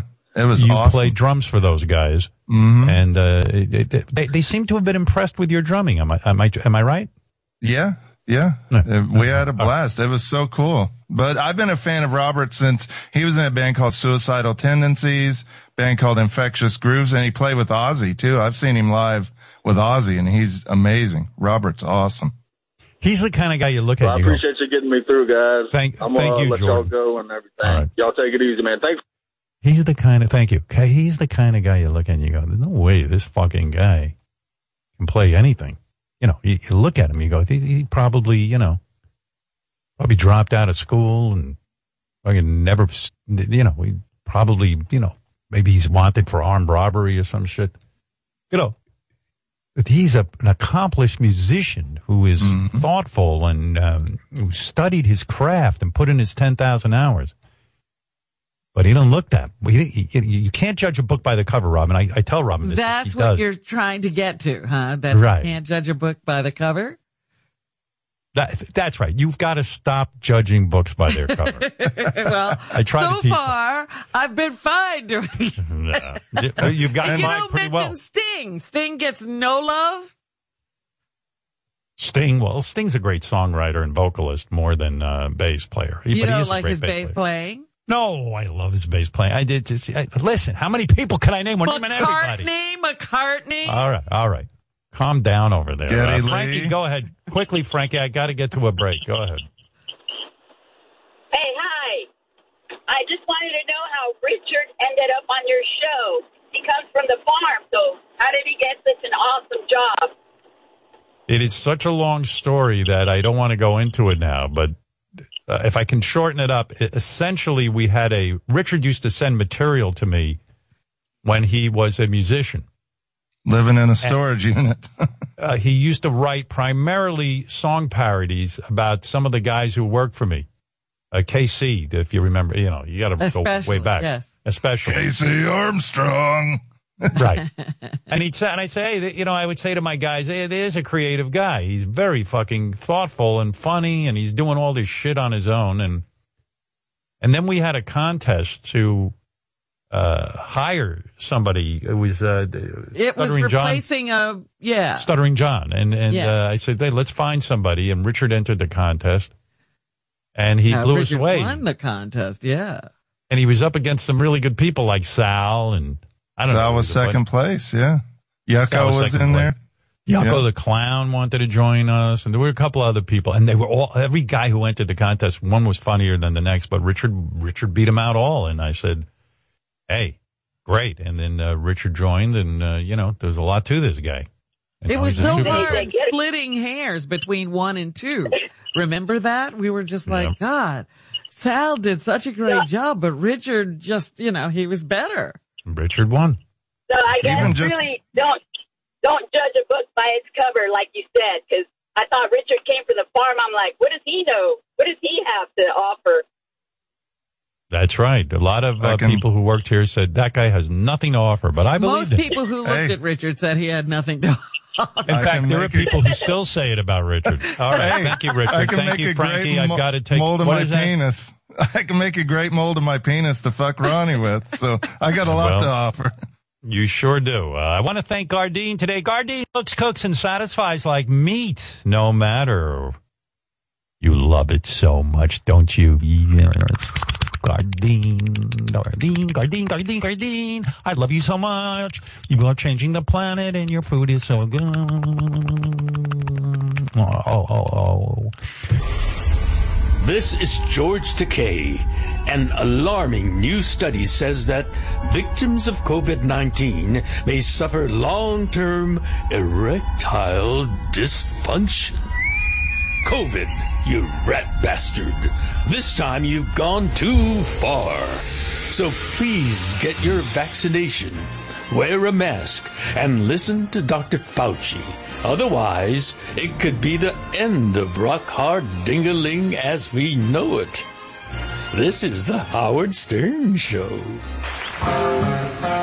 Oh, listen to this. It's Cream Live, nineteen sixty-eight. Goodbye, Cream. Politician.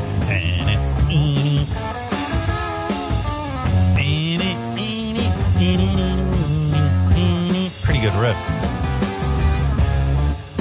I was just listening to J D talk about his favorite superpower, and what a lame fucking superpower. I mean, God, what was I it? I couldn't hear quite what was going on. Uh, he, he wants to be invincible, whatever that means. I mean, I think he means invulnerable. Like, you know how the shit would bounce off Superman yeah, and yeah, like nobody could do it. But like, wants to be invincible. What the fuck is like, invincible? Like Bruce Willis in Unbreakable. He's, no, he had like know. super strength though. Yeah, invincible. He had a whole yeah, bunch of cool shit. Yeah, that's that's what I was thinking of. Sorry, and then I you want to be invinci- Then you wanted to be invisible. I'm like, all he like like. Wouldn't you want to fly or like have heat vision or or even heat you know what I want to be? What the hell are you do with heat? Uh, oh my God! No one could ever hurt you because you could just burn them up. You couldn't. That's why get Superman hurt if is you were sometimes invincible. So lame. Like Superman sometimes could just fight you by burning you up, and he doesn't even do it. Like he insists on coming on close and like punching you. Okay. Yeah, well, the problem with invincibility is that you can be beaten up, right? But you survive. You know, he he would get injured, but he'd survive it.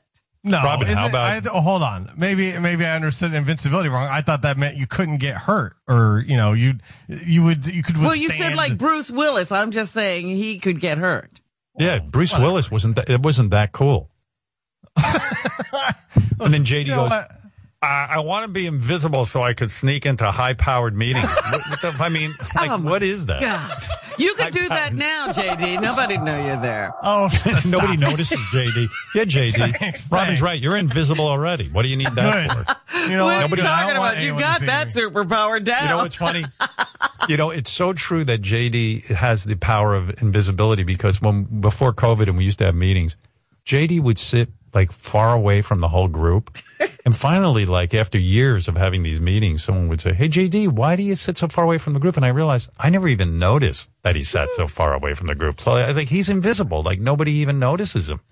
The other day I, I was talking that. to Ronnie and I was listing a group of people. He was like, don't forget J D. Right. Because you always forget I'm J D. Invisible. Y'all wow. can forget me. Thank you. I don't care. Anyway. Try to get a good superpower. Like, don't you want to be like, what's that guy? Um, um, the guy who uh, is in um, The Mutant with the metal, where you can bend the metal and all that shit. What's his oh, name? Wolverine? Not Wolverine. I, don't, I don't know. What's the matter with you? I don't know. I don't. I don't know. Uh, it's. Uh, I thought invincibility Metallo- was a good one, Magneto. Magneto. Why don't you know that? Uh, I don't. You I don't be watch X-Men every day. I don't have to tell you. Oh, wow. Wants to be invisible. Meanwhile, well, the, J D's... Well, the J D's, thing you pointed out, it's all about him. It's not to help anybody else. He's no. just going to be... He'll be oh, yeah, over yeah. there watching while everybody else gets the yeah. crap kicked You out. Know why he wants to be invisible. He wants to see chicks. Well, he wants to sneak around, which is what he does. All right. You he wants a... to be in high-powered meetings. What are you going to do invisible in a high-powered meeting? Rob, Robin, I was, I was, I, you know, I don't know. I wasn't thinking, I don't think these things. I would hear secrets. Right? You need a superpower that'll help you fight O J Simpson when he realizes you blocked him from your well, Twitter. If I was invincible, if I was invincible, I would, I'd be able to handle him. All right, thank you. You need a simple superpower, like how to talk without mumbling. Yeah, you'd think communication would come into it. Yeah, there you go. I mean. Like, J D is already so invisible. He gets pissed off when people notice him in a meeting because, like, someone would go, hey, J D, why are you sitting so far away? Don't leave me alone. Leave me alone. You know, like, I'm invisible. Like, leave me wow. alone. Yeah, right. Like, like, yeah. Because no one likes to fuck with me. I, yeah, I get that. Okay. Hmm.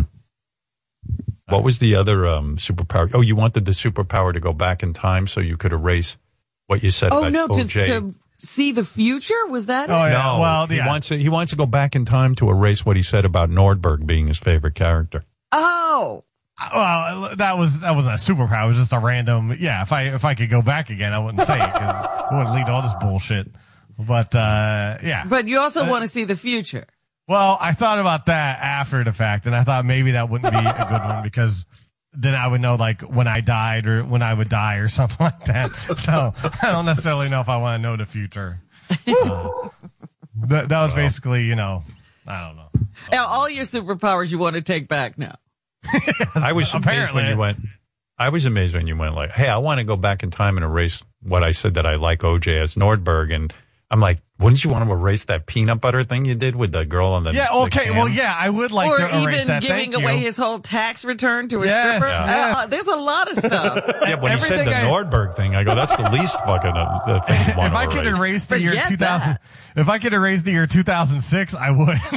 Your biggest regret is, is is is not lying about your love of Nordberg. I mean, Jesus. No, it's not my biggest. It's just one of. I, I don't know what these people are saying, but no, it's one of. I have a lot of regrets. Trust me. Mm. All right. Anyway, thank you. Uh, yeah, a lot of people uh, did mention O J in the fan feedback that we get. You think I'm sitting here like, really? Don't you think he should, you know, you think he'd want to be debonair and self-confident and be That's able part, to pick up women and all of that, that stuff?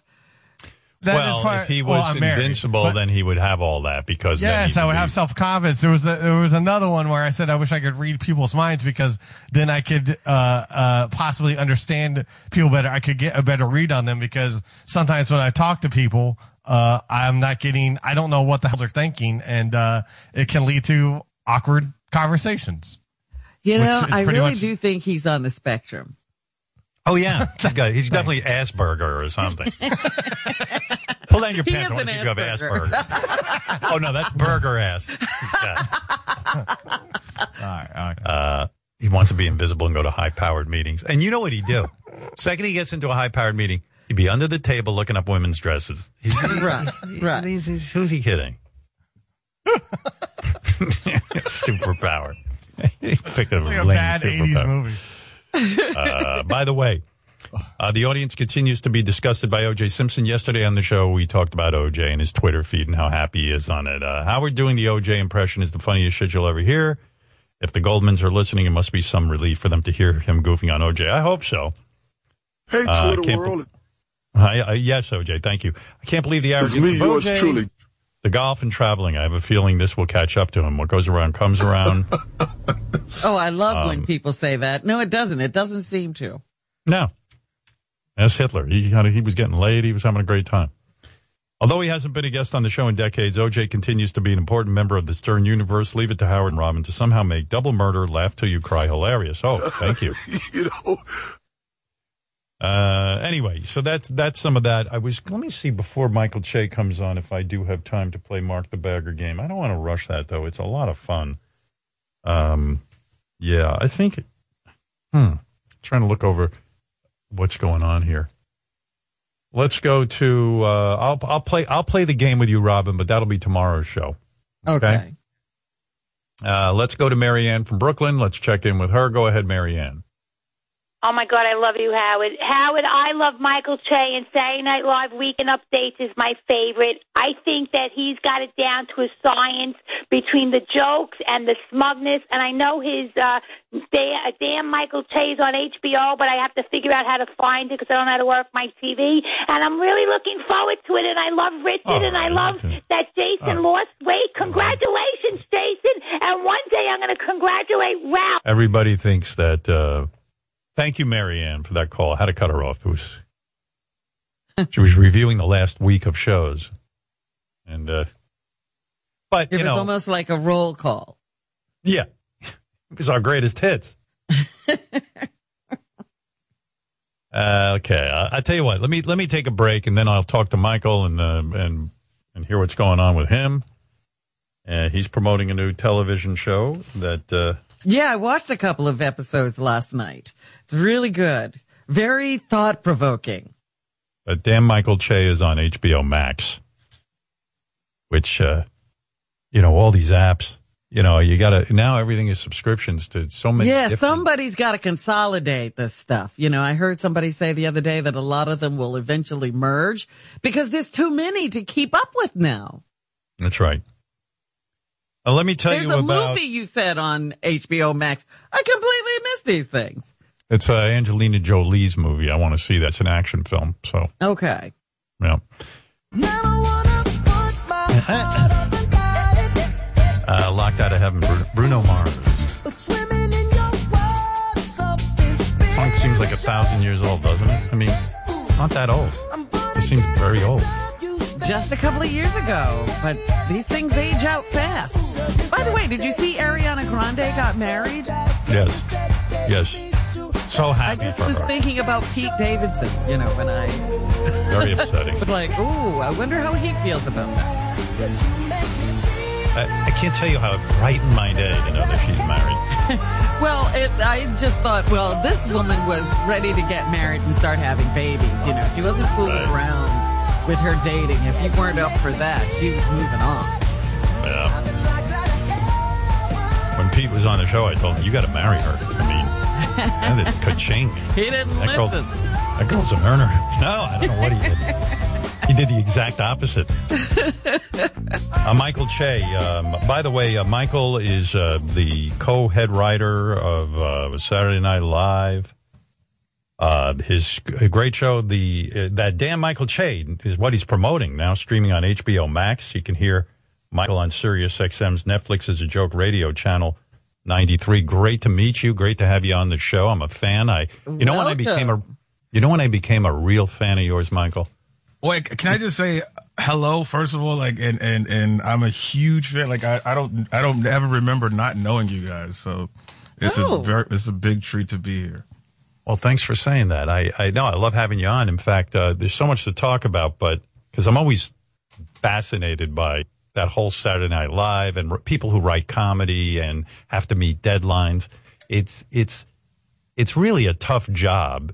You don't like admitting that in public because people go, oh, yeah, you know, driving a truck is tough. He's just writing comedy. But it is hard to keep knocking out ideas week after week, coming up with killer jokes. And and now I was imagining your life like, well, first, let me tell you when I first became a fan of yours. You were doing stand up and you said, um, I hate lesbian porn. And I never heard that. You know, I love lesbian porn. But you, you, you convinced me. You go, I never knew when it was over. It was like the greatest observation. I, I just said, oh, this guy's got it. I mean, there's something really funny going on here, you know. So I became a fan. But now that you've got a show on H B O with, with, with you know, w- with the new show, and then you're the head writer on Saturday Night Live, the, the amount of material you have to come up with, and then the decision has to be made, what's right for Saturday Night Live and what's right for the Michael Che show. So, you know, is that a, a dilemma for you, or do you just sort of automatically know? Well, it's it's pretty easy now. It's like, well, almost nothing is right for Saturday Night Live that I'm coming up with lately. But um, is that true? It, it, it becomes hard to see, like, because at S N L, um, you kind of have to set up the you ha- you kind of have to set up everything inside of the sketch. You know, there's something that Dave actually told me. Chappelle actually told me this. Uh, when he hosted, we were talking about it and he just kind of said it flippantly and, and it, it just kind of made the world make sense to me. But he was talking about when he did his show, some of the, he would set it up in stand up. He would set up a lot of the sketches in stand up. And then that way the whole sketch would just be punchlines pretty much. Right. And I was like, that's genius. But on S N L, you can't really do that because, you know, it's a variety show. So there is no person that's kind of leading everything. And so it's uh, it's a lot more tricky. But so for my show, I could have a whole episode about a certain thing, and then a sketch will make sense in that world. But on S N L, you're kind of like, wait, what? You know, you kind of need like two minutes of just setting up. You know, that's why all of our sketches kind of start with two, you know, people at like a dinner party saying, boy, this is a great party. Like, we have to set up a world first. And it yeah. makes it a lot trickier to get the joke off. And you're right. I mean, uh, with Chappelle's old show, he would stand there and set the whole thing up like a comic would. And then go right into it, and that sells the thing really well. It was genius, yeah, it was yeah. genius. Because you can make a sketch that's like fifteen seconds. You can make a sketch that's thirty seconds. We have to kind of spend all four minutes, you know, setting up the world. So does Lauren? Because Lauren's involved, you know, he's the executive producer of Saturday Night Live, and he's the executive producer of your show. Does he ever say to you, no, no, no, no, no, don't, don't do that. You know, save that for Saturday Night Live. Don't do that on your show. Is there that kind of back and forth with you guys? No, no, I, I'm teasing. It's literally like he kind of just gets out of the way as far as my experience. Like he kind of just lets us go. He trusts the writers a lot, which is very strange and maybe to his detriment, but right. he, he really does. He kind of just lets us go. And then, but, but we have to be right. You know, like it's, it's usually like, yeah, do your thing. But if you're wrong, you know I'm going to make fun of you for it, or you know, you know. So it's it's kind of like you you want to make sure you don't let them down. I think the reason I love talking to people who work on Saturday Night Live so much, particularly writers, you know, I hear I, it fascinates me. Like you, I I've talked to guys about writing for Saturday Night Live, and they always tell me about these sketches they wrote that were never put on Saturday Night Live. You know, never never put on Saturday Night Live. Yeah. And the one that I, the one I heard about you, and I don't even know if this is true, but your con, you went to a pitch meeting at Saturday Night Live and you said, I got a great idea for a sketch. The first, the first black guy to boo Jackie Robinson. And I went, how did they not make that? How did they not allow you to put that on Saturday Night Live? That just sounds funny to me. Is it sometimes the premise is just funny and then you can't come up with the rest of it? No, sometimes we actually try to make it, and then the audience is like, what is going on? They think it's almost a trick, you know? So, you know, like if, you know, it, it's hard, it's hard sometimes with like, uh, with the, the dress audience, cause we go through dress rehearsal and then air. So a lot of times things that we think are super funny don't make it past the dress audience because, you know, the audience is like, I don't know that we should be laughing at that. So like a, a majority white audience sees a sketch about the first black guy to boo Jackie Robinson. Nobody wants to be the one laughing at that one. So, so you mean you actually wrote tricky. The whole sketch, right? Yeah, I and, think I, I think we produced that one. I'm not I'm not sure. I've, I had a lot of I had a lot of weird ones that like just completely bummed the audience out, but we thought were so funny. Um, we had one that was like it was like this dinosaur. I remember we did one that was like a dinosaur press conference. And they were uh denying climate change. And they're like, everything's going to be fine, guys. And the audience was just like, this is too real. I don't like it. But we thought well, the, it was hilarious. Well, the greatest sketch that made it on the air that um that that uh, that you put on, oh, there was there was there's a couple of them that I know you wrote that were so fucking brilliant. And um But but but the, the, the there's a couple of things I got to bring up to you. The one that didn't get on the air that sounded that, that slam dunk slam dunk was the idea of the Avengers, who are great superheroes, accidentally k- kill an unarmed black teenager. Now yeah. now when I heard that, I said, this guy. I mean, there's no way you don't put that on Saturday Night Live. How did that? No, how did that no not get on Saturday, on Saturday Night, Night, Night, Night Live? There's. I mean, I think. I think for obvious reasons, there's no way that's going Why? on. Why? Why not? I don't well, understand. Because a lot of times, sometimes that's something that's like racially specific. The audience right. is kind of looking at Saturday Night Live as Lorne Michaels' show. They're not looking at it as, oh, these are uh, this is a black writer who is making this nuanced observation or whatever. So it's it's a little trickier, you know. On my show, I could get away with it because they know it's me, or Dave could get away with it, you know. But like on a on a mainstream show, a lot of times, even black people are a little bit like, well, why are we doing that there? Like, what do they what do they mean by that? You know, it's a little bit more. What are you making fun of here? It's we don't really get the benefit of the doubt for something that's that loaded, you know. And maybe oh, rightfully man. so.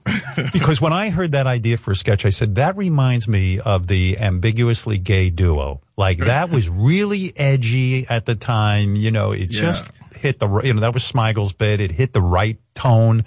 And, and, and, and to me, the Avengers killing an unarmed black teenager is so edgy and so cool. It, it would crazy. Cool. Yes, it would be. I think the such wording great... is a little off here. No, but it would be so fucking funny to yeah. to to have something like that. So so what you're saying is that there's a certain parameter on Saturday Night Live where you can't really allow that the the, the true edgy thing to to come out. It's just not the right place. But that's unfortunate. I think you can. I think you can. Yeah. It, it it takes, you know. It, I think you can. It's just tricky. It's just way harder. It's not necessarily the show. It's it's the audience. You know, sometimes the audience will ice it. They're like, "Whoa, I don't, I don't want to do this part." You know, like you never know. That's the weird thing about S N L is, uh, like I'll I'll do warm up for the show. Like before the right. show starts, you know, I, I'll like you know say hi to everybody, and then Keenan comes and sings a song, and like we kind of have like a big you know thing to get the energy up. Uh, And sometimes, you know, even talking to the audience, the whole audience could be there to see the musical guest, or they could just be there to see the host, or sometimes they're there to see the show, like they're just fans of S N L. You never know what you're getting, and with update is tricky, especially because, you know, if we got uh, like a K-pop band on and we're trying to do nuanced political takes. They don't care. You know, You're they're right. not listening to that, you know, so it's, you kind of got to know who's in the crowd. And then it, it, it makes it a little bit, it makes it a little bit tricky. You love racial humor. And uh, I do. I, here's the I do. sketch you wrote that I know you wrote that I thought was so brilliant. It's the sketch where the um, slavery has just ended, and uh, this this young black guy walks into a uh, bar in this deep South, and he's like, "Hey man, hey everybody, hey, get me a drink, bartender." Like he doesn't realize, like, yeah, slavery yeah. has legally ended, but he doesn't realize that things just aren't perfect yet. It was called uh, twelve Days Not a Slave. twelve Days Not yeah. twelve days later, he's like, yeah, get me a drink over there to the, to the white bartender. You know, it's so great. I, that kind of racial humor to me is where Saturday Night Live now can shine because they have black cast members and black writers. It wasn't always like that. It was always one black guy. It was either Eddie Murphy or Chris Rock or Garrett Morris in the beginning. And now I think, I think the diversity has helped that show so much. You know, I I totally agree, and it's helped it. That's a great point. When I first got there, uh, when I first got here, it was uh, just Kenan and Jay were in the cast, but there was no black writers. And the way the show was made, you know, we have a um, a table read on Wednesdays where we read all of the sketches, as you probably heard a million times. But the interesting thing is, sometimes, like if I was to if I were to write, or if a black writer was to write something that's specific to black humor, all white staff might not get the joke, so right. it's deemed not funny, so it doesn't go on air. But the more black people that's in the room, the more black writers, the more black cast is in the room, they'll laugh. And they'll, and then you'll be like, well, oh, so maybe I'm missing something. And then things that probably wouldn't have gotten the benefit of the doubt then will get it now because there's more people in the room that that's interesting to it. It, it fuels an energy in the writing session where people go, oh, yeah, now I get it. Now it's funny because th- there's other people literally in the room get it. You're right. I, I, I and, and that's and that's and that's got to do with race. And that's got to do with gender. That's got to do with youth. That's, you know, there's a lot of, having that diversity in the room makes it makes the show more diverse. Yeah, I know, because the other sketch, um, the, the one you wrote, the Black Jeopardy sketch where Tom Hanks was the guest host. Mm-hmm. To me, you wrote that sketch, right? Me and Brian Tucker. Okay, because that that sketch in particular, to me, really shows off your writing skills. There are a lot of funny one-liner type jokes in there because all of the clues are really funny. But I was struck by how well Tom Hanks played the white Trump guy, you know, in that sketch. What happens when you write a killer sketch like Black Jeopardy? And it's, you know, you've poured your heart and soul into it. The jokes all fly. They're all funny. Then you get a fucking host. If it isn't Tom, Tom Hanks is great because he's an actor. He can't, he's, he's the best. He's like literally the best. The best. Yeah.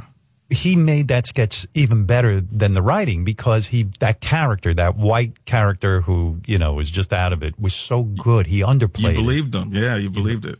He was three dimensional. So when you get a guy like that, that you've written a sketch for, you're like, thank God.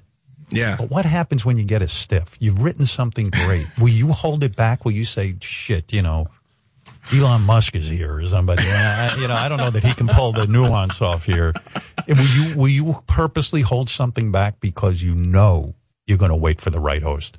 Of course. You, you, it's not so much hold it back. You're more so like, well, I don't want to put you in a position to look crazier than you may already look. We try to protect the host if it's not, you know, someone that's like a, a known, a well, uh, a well-known performer, or, or somebody that can really do things. You want to give him something he can do. Just did you did you imagine when, when Tom Hanks creates the the character in the Black Jeopardy sketch? When he does his take on it, do you go, "Oh shit, I didn't even picture the guy like that"? Or do you give him notes and, and say, like, this is what I think the character is and this is what he should be doing?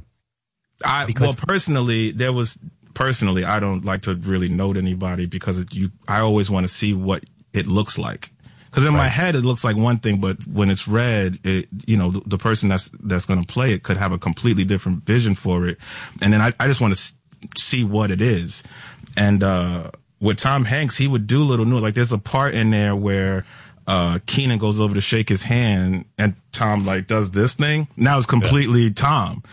But like I could, I would have never thought of that. You know, like I think Kenan kind of just thought, you know what, I'm going to shake your hand and go over there. And Tom just literally does this. And it was like, it, it got like one of the biggest laughs of the, of the sketch. But that's right. just him finding it. And if you note him, he's going to think not to do that. He's going to think, okay, this is how they want it. So that's why, you know, especially for Tom Hanks, like you just let him go. Tom Hanks created a scene where he basically is afraid to touch the uh, host of the show, and it, and it, and it worked. But but when so so how does it work? What is, I know maybe I'm getting into the grass here with you because I, I but how does it work? You write the sketch for Black Jeopardy. Are you then the guy who stands there on set and produces it and says uh, I want Hanks this that the other thing? Are you then put in charge of that specific uh, sketch because it got through? Yes, when you write a when you write a sketch, you kind of, you have to see it through. It wasn't just me; it was it was Brian Tucker who came right. up with the he came up with the idea for the sketch, and we wrote it together in his office. So you're kind of going back and forth with uh, with scripts and changes, and okay, well, this is what we're going to do. This is what we should cut.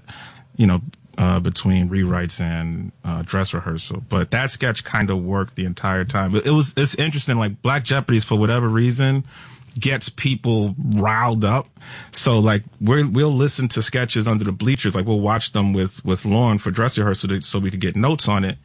And every time we do Black Jeopardy, you literally hear people stomping on the, under the bleachers because they're so excited for the jokes, which is strange. That's why I say like these jokes can work, you know, like you can still pull them off. They're just very tricky. Yeah, yeah. Uh, it, what what is your life like during the week? I mean, is it insane? I mean, I've always heard these crazy stories, you know, of the early days of Saturday Night Live. People had no life. They, they sleep in their office. They never even bother to get an apartment, blah, blah, blah, blah, blah. Has it has it gotten easier in a sense? Has the machine kind of made it easier for on a person's life, or are you just or you just have no life? Your whole career, your career is everything right now. Well, I love stand-up, so stand-up is what I'd like to do. Right. You know what I mean? So it's, it's, you love writing thing. Jokes. Yeah. Cause people say you work too much, but to me, it's like, if I'm doing nothing, I'm like, man, I want to go do stand up. Like to me, that's a night out. And then a night out is a night in. If I'm not doing stand up, I just want to be home. I want to do laundry. Like that's exciting, you know, right. But for me, stand up is all I like to do. So if I'm not doing stand up, I'm here. And if I'm not here, I'm just at home pretty much. And really at this point in your life, you're about, you're in your thirties, your late thirties. I'll be what? thirty-eight tomorrow. Okay, happy birthday. But but but my point is... Howard does not care. No, I do care because I, I didn't know how old happy you were. Happy birthday, Michael. Yeah, thank happy you, birthday. Robin. I'll sing to you if you want, but but, but there's too much to discuss. Uh, uh, to me, if if it, you there's no way you could be in a serious relationship with a woman right now. If you're busy going out to do stand-up, and if your your life is is creative now, you are or anybody, not just a woman. It could be I don't I can't be in a serious relationship with anybody. Oh, I didn't know you have uh, you considered other sexes. Yeah, I didn't know that. That's what they had. I Listen, didn't, okay, I didn't like me. The way you specified, Howard. I don't know. I don't know. I just assumed. I'm sorry. I didn't know what you were into. But but no, I can tell you, it, it, it, is it is much fun as it seems when we watch you on T V and you're sitting there with Colin Jost. And you do that bit where you write each other jokes. And you yeah. always write him jokes that are completely racially insensitive. I wrote down yeah. the one that I really liked. Wait, it's I got to find it. Oh, my. That's your fa- do you actually write those for Colin? Do you where he doesn't see the joke ahead of time? Yeah. Are we, you the guy who go, writes them? We go back. We go back and forth. It's uh, it's pretty fun. Because, I mean, first of all, it seems to me that it's effortless for you to write jokes. You know, you. It, oh, I don't. It, we we have we have a writers we have a writing staff too that that like right. they're amazing, but for Colin, I, I like to kind of go uh, past the line. Is the one I love. I know it's so great because um, uh, Colin read this one. I think it was last week. He goes, "I want to switch it up a little." Che didn't write this one. This is all me. Last week was National Rosa Parks Day, or as we call it in my house, Uppity Bus Passenger Day. I, I, I really, I really fucking had a great laugh on that one. I mean, it was just so great. That routine, how did that all evolve where you guys write stuff was, for each other? That was literally, that particular joke, there was a version of that joke. I think Josh Patton wrote it. And uh, I was like, it, it, but it was way softer. And I was like, no, it's, it's got to be uppity. And they were like, we can't say, you can't make him say uppity. That's going to get him killed. I was like, yeah, that's how you do it. You know, to me, it's always like, you got to turn it way up. Um, but uh, yeah, that was... Um, That was Colin's idea, actually, the joke swap thing, because we found out, this is kind of interesting because it's like going back to what you were saying earlier. Um, we found out when we tell jokes sometimes, like we we have like darker, harder jokes that we like to do. But every time we do it, we would ice the audience. The audience would be like, no. Like, I remember a lady actually saying no in her chair as we're telling some of these jokes. And yeah. uh Then one one time he was like, we, we should do this thing for Christmas where we just tell a dark joke and just say, hey, this is this is just a joke that got cut that we want to tell. And we gave that context, and every joke killed. Every joke that bombed before killed. Because they knew it was a dirty joke. They knew this was a bad joke. Like, we, we were aware of it. We, this wasn't our commentary. This was just a joke. And people loved it. So Colin was like, we should do this thing where we write jokes for each other, like, like you know, bad jokes for each other and make each other read it. And I'm thinking he's trying to set me up. So I'm like, oh, this guy's going to try to get me to say something bad. So I'm going to flip it and make him say some really, really racist stuff. And uh, I, I, we go in. I go in with the writers, and we're going in. We're like trying to pick the worst possible jokes. I think that Rosa Parks jokes was in there. And then I start reading his jokes, and they were all kind of mild. Right. And no, I'm like, why? Wait a minute. You wanted, you just wanted to have like fun? I, it wasn't a trap at all. So I just took it the wrong way. And I had him saying the worst thing, and his head's in his hand, and he's just like, oh, God, you're going to get me killed. And I'm like, well, why would you pick this? Jo- like, why would you do that? I don't know why he thought that'd be a good idea. So ever since then, we've been doing it, and I always think he's going to get me, and he never does. Because it's a brilliant way to get edgy material on the air. I mean, you could never make that Rosa Parks joke in any context on Saturday Night Live unless it was, hey, I'm a black man who wrote this for a white guy. It's yeah. the only way. It, it, it, it is brilliant, you know? Uh, it's fun, too. It's fun to see him squirm because you know yeah. he doesn't want to tell it, and uh, he's got to get through it because it's his idea. So it, it is it is fun to watch uh, Colin squirm. I will say that.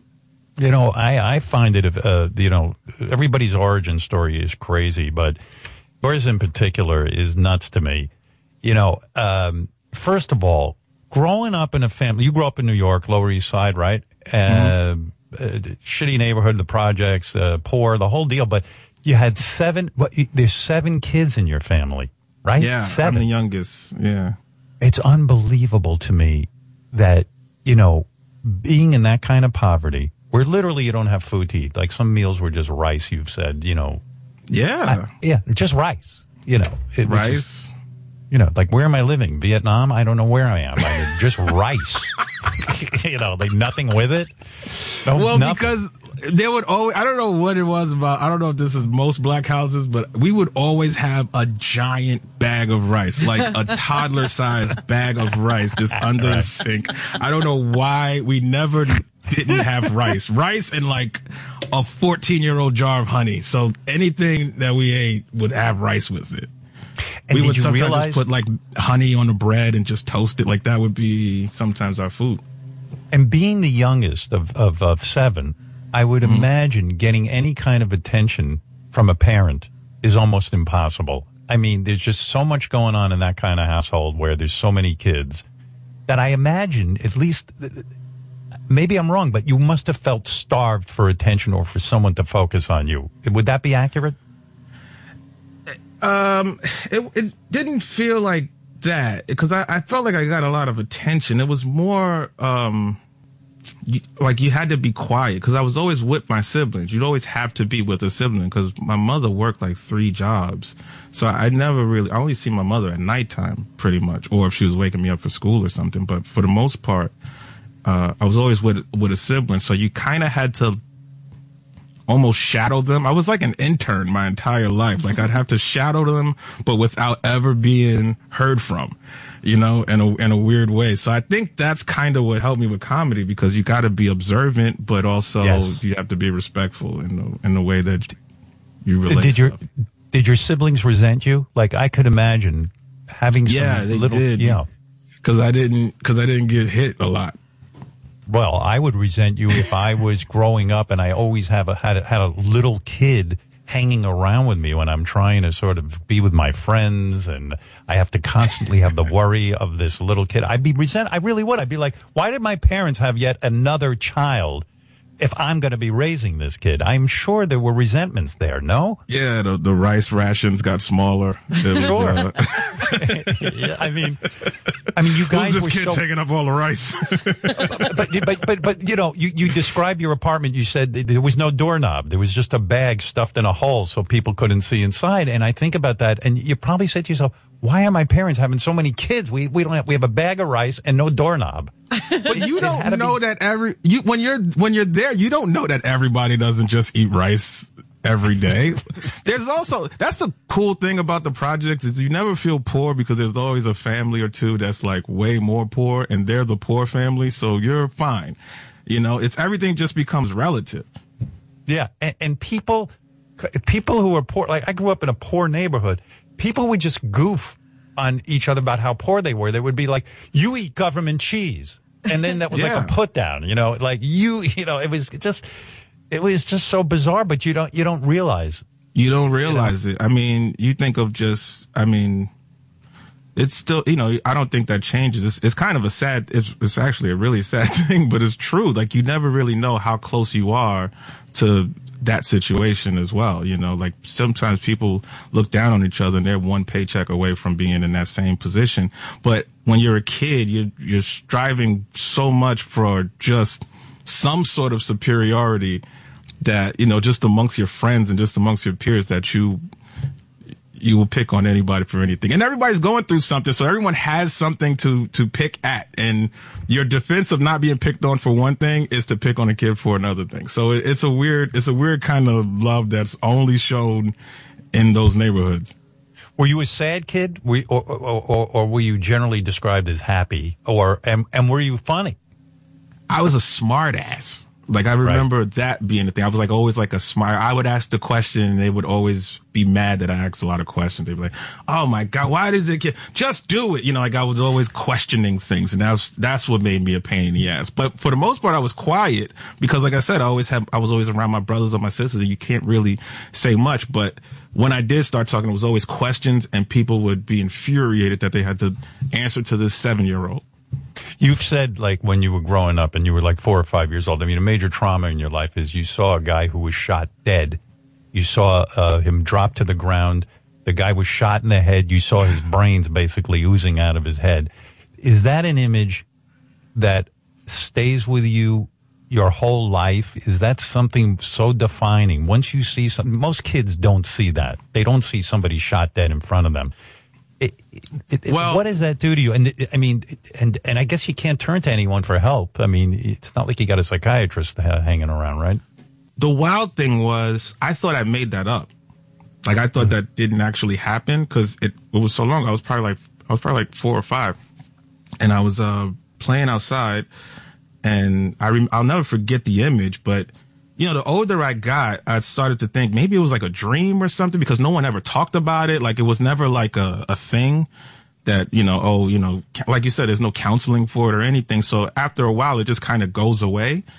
And I remember being like fifteen, sixteen, talking about it. Like, oh, yeah, I had this dream one time that I saw it. And my I was talking about it to my older brother. And my older brother was like, no, that happened. I was with you. You don't remember? Like, that actually, that's actually something that, that happened. I didn't even know that. I, I pretty much blocked it out as just some dream. So yeah, you kind of just, it, it goes away after a while. It's, it's weird. The more you see, the, it just runs out of room, I guess. Well, I guess for a little kid, it's a natural, you know, they talk to people who are victims of child abuse or women who have been raped. They, they, some can completely block it from their memory. They don't, they, they, and it's not until they're older that they realize it. That, that this kind of thing happened. And so yeah. when you hear, you know, when someone says, what do you mean you thought it was a dream in that? But that's that's how the brain protects itself. It's the it's the only way to cope in a way. I guess, yeah. And it, it's it was weird because there's no context. And my brother's a kid at the time, too. You know, it would be young for him. So uh, it was it was really strange. I can't mean? believe you know that. That's crazy. I know everything about you.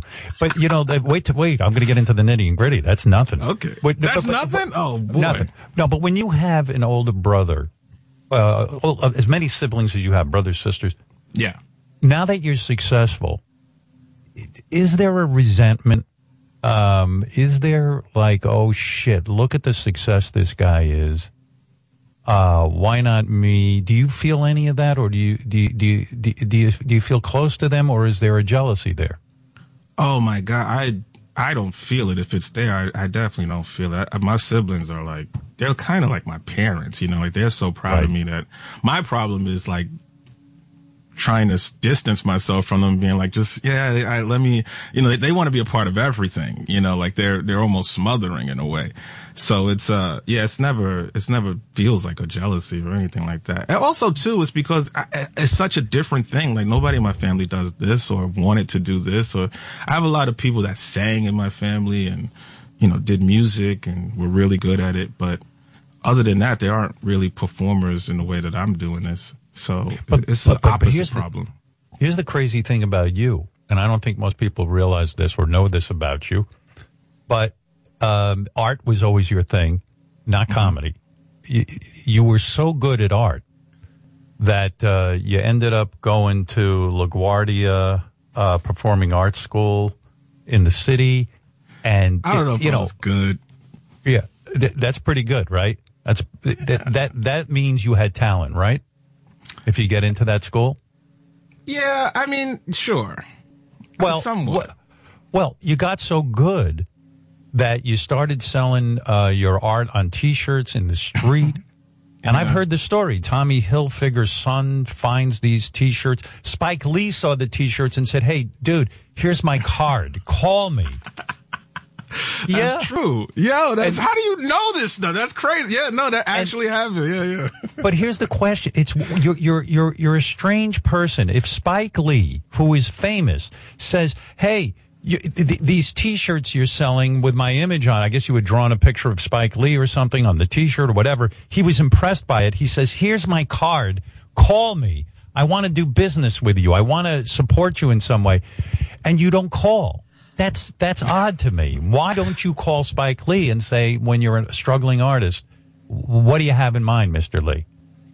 I, I think it was uh, self-esteem as, as an artist. I didn't think, even like right now when you're like, oh, you have to be pretty good. I'm like, yeah, I don't think so. But um, yeah, even then it kind of felt like art. It, it, art never felt natural to me. It's, it was something that I liked to do, and I knew it was I was close to it. But it wasn't until I tried stand-up that I was like, oh, I speak this language. You know, like, well, wait a second. Sometimes what kind of, you, art, you have what in kind your of head, art were you doing, Michael? What were you? I was doing were, a lot of, I was doing like a lot of portraits and a lot of kind of, I guess you would call it, I guess would be like pop art, you know, like kind of right. stuff like that. But, um, I, it wasn't good. To me, it was hack. It was like, it's, it's art that really? anybody would do. Yeah. It's, but, it, but for, for Tom, me. But for Tommy Hilfiger's son, mm-hmm. to look at your art, and, and he brings it to his dad, Tommy Hilfiger, big designer. Tommy Hilfiger mm-hmm. sees your art and says, Michael Che, come up. I want to give you a job. I'm going to give you an office in my corporation. I want you to come and go as you please and create art for my brand, for Tommy Hilfiger. That yeah. is mind-blowing stuff. How old were you when that happened? Oh, man, twenty-two, maybe. twenty-two, and you mm-hmm. go... fuck this, it's too corporate. I don't feel good in this environment. I, I would have, like, yeah. just to find my place, and for somebody like Tommy Hilfiger, to, that's a big deal. And he and he and he's paying you, giving yeah. you a salary, and you yeah. walk away from it. That's balls. That's fucking crazy. Yeah, right? I guess it it's crazy now that I'm thirty-eight or thirty-seven, but uh, then as a kid, you don't know. You think you think opportunities come. You, you do? Know, you have zero. Yeah, you kind of do. You're just like, you, you think you have, you think you have nothing but time. I think you don't really realize what a luxury you have being young. And, right. um, and also I was just like not ready. And I was like, ah, I'll wait. Like, this isn't right. I'm not good. I got to figure out something that's good. And, um, and I just passed on a lot of stuff, man. And that's so wow. crazy that, it, you know, what's so even funny is like, I know Spike now. And I don't think Spike knows this. Oh. Really? Yeah, like, You've it's got- not like I saw, it was that long ago. So I think, like, if, if Spike hears this now, he's going to be like, what? Like, he's not even going to know that this actually happened. Like, he's never said, oh, wait a second, haven't I met you somewhere before? He didn't, he he, he has no clue. He oh has my God, no that's... clue. He has and, no and, clue. And I was really curious to see what kind of artwork you did. So I was on the internet trying to find, you know, Michael Che's artwork. Did you find There's nothing? Nothing. Yeah. Zero. I mean, yeah. do, do you, do you still paint or do you, do you still draw? It's been, it's been over, well over a decade. And you don't miss it? No, because it wasn't, I just knew how to do it. It wasn't, I wasn't, I just knew trained. how to do it. Wow. That's, that's amazing. I, I was, I was, I, I knew how to do it, but it wasn't, it wasn't good to me. Like, it to me, like for art, you know, like there's some things that you just take to. There's, there's some things that's just right. It's almost like any relationship, you know, there's some good, like, she was perfect. And you're like, yeah, but she wasn't right.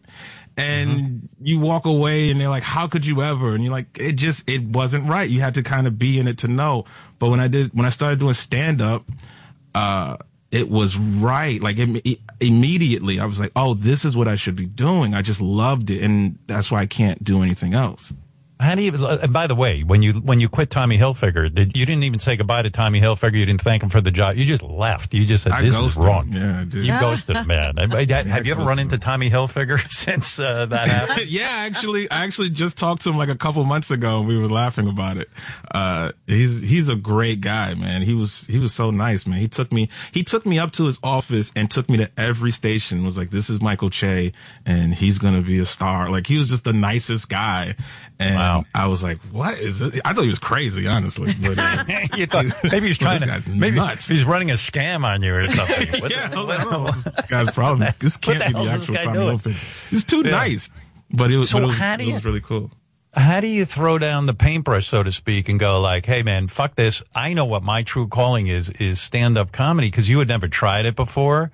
Yeah. Um, you never gave that any thought. Uh, I mean, you know. It, well. It was, I got, I got to a point where I was, I started getting a little depressed because I hate using the word depressed, but I, I started to get really, really kind of down, like creatively, because I was like, what's wrong with me? Why these opportunities is happening? I'm not really capitalizing on them. And I, I don't know what it is.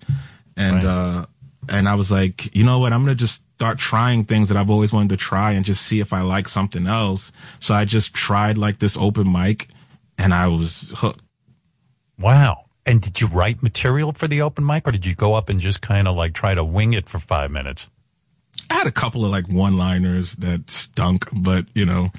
What was your uh, big one-liner? Do you remember, or, or have you uh, erased it, it from your memory? It was something terrible. It was something like, I think it might have been. I think I I said I think it was something like how Jehovah's Witnesses love Halloween because people actually open a door. It was like, it was something like super surface bad. But the fun thing about stand-up is the jokes never matter, because I don't care what jokes you tell, in about a year or two, they're, you're, they're going to make you cringe, you know? So being on stage is way more important than actually writing when you first start. Did, did you, um, like, in other words, is there a place you could go? Do you have a journal or something where you could look back on all your old material and see if it was really cringeworthy or not? I mean, is there, is there a place? How do you, how did you begin writing for stand-up comedy? How do, what's the process? Oh, you go backwards, I think. You haven't, I, I, I go backwards. I start with an idea that's like super raw, just a point of view. And just to, just to gauge the interest, uh, interest from the audience. And then from there, I start to kind of find the funny parts by explaining right. it. You know, you almost, it's like a, Like a trial lawyer, you, you, you state your case and then you start making it, you know? So I always feel like you, that's, that's how I start jokes. And even in my head, if I, if I polish it, that's, that's the math. You go, you go too far and then you reel it back. So you're one of those comedians that will go somewhere to like work out new material, and you'll go up on a stage and you'll just have a premise in mind. Just a premise. And then, just a premise. And then you'll try the premise out on the audience and then hope that you come up with some kind of punchline or funny joke as you're standing there on stage. That's the process. Yeah, because you don't know what it sounds like to people. That's the thing. You, you could have like this crazy idea that makes all the sense in the world, but when you say it out loud and people go, what? And you're like, oh, this is crazy. That's when you know you've got something. Like, you don't know if it's been said a million times. You don't, because all you know is that you like it. So I yeah. always start with, I always start with that, give it to the audience, and based on their reaction is how I will approach explaining it. So when someone, it, it seems to me, and I've talked to Jerry Seinfeld about this, Seinfeld has said to me, I don't work that way. I have everything written down, even my new material, because I don't think it's right for me to go up there at any stage and try to work out my material in front of an audience. I've got right. to be more prepared than that. But he said most comedians do what you do. Is mm-hmm. that unfair to the audience in the sense that you're fishing around for something funny and chances are you're going to bomb because you don't, when you try out something new, who the fuck knows what's going to happen? It, it's well, so experimental. I, in fairness to Jerry Seinfeld, people don't pay as much money to see me as they do Jerry Seinfeld. Right. So if you're paying eight hundred dollars to see Jerry Seinfeld and he's up there saying, what else, what else? I get why you'd be annoyed. no, but no, if no. If you pay but, twenty bucks to see me, you're going to no, get some experimenting. no, no, but Jerry's saying, Jerry's saying, like, there are times he'll go to a small comedy club and just go up on stage and try new stuff.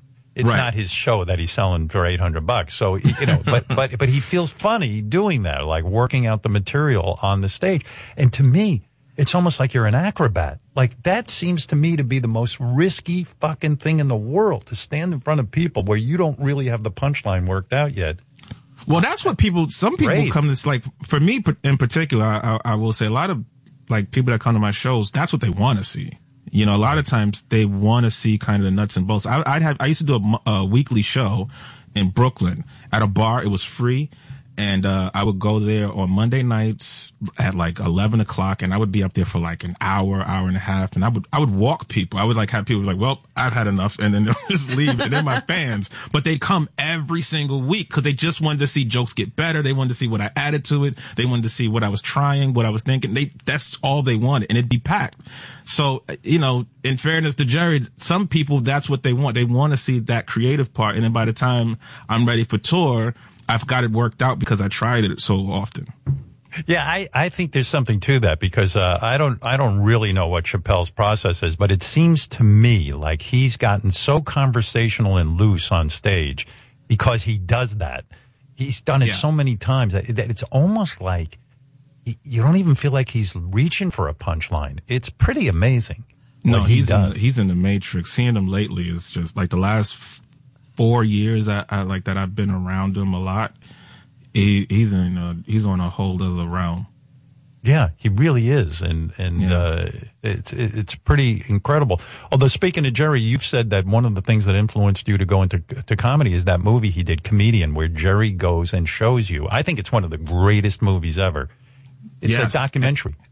And- And even before that, I, when I was in high school, when I was in LaGuardia, he visited the school because Seinfeld had just ended, and he uh was like uh, disappeared for like a year or so. Like he wasn't really doing anything.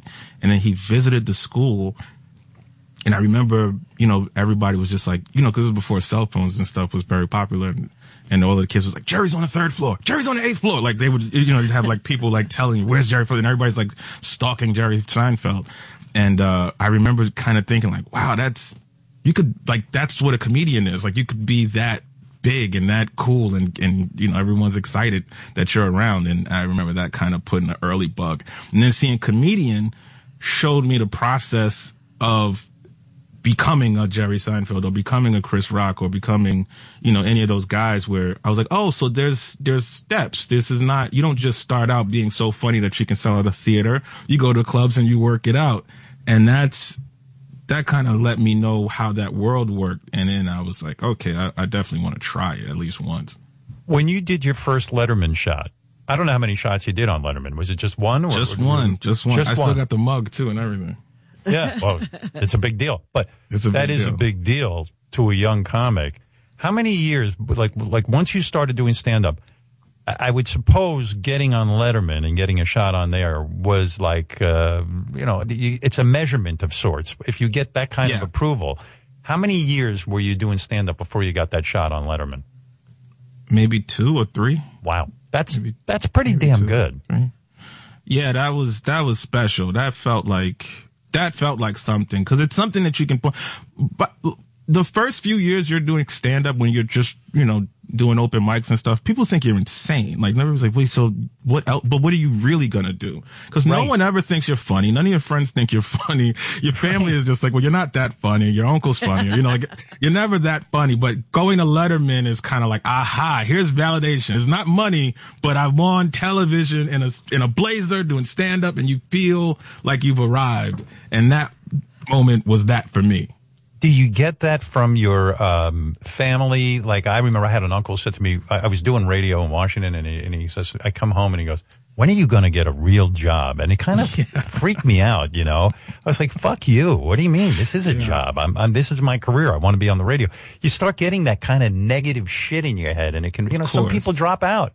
They do. Of course, yeah. yeah. It's it, it's hard. It's hard to do. It's hard to, it's hard to, um, be invested in something where you're not seeing the returns. But I tried to bury my head into the returns of skill level. So like, it wasn't necessarily, oh, I'm trying to make this kind of money. It was always like, I just want to make, I want to get this joke to work. And I would just be obsessed with getting a certain joke to work or a certain premise to work. And then before I knew it, it was good.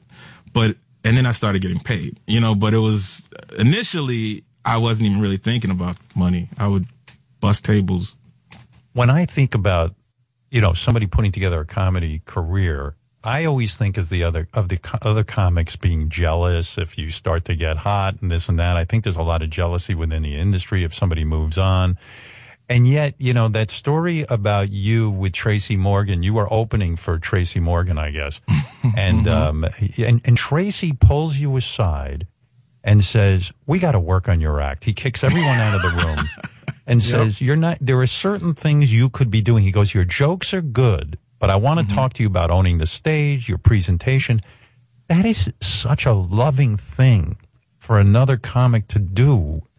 Is he one of your closest friends now, Tracy Morgan, or is that just something randomly that happened and then you just kind of move on?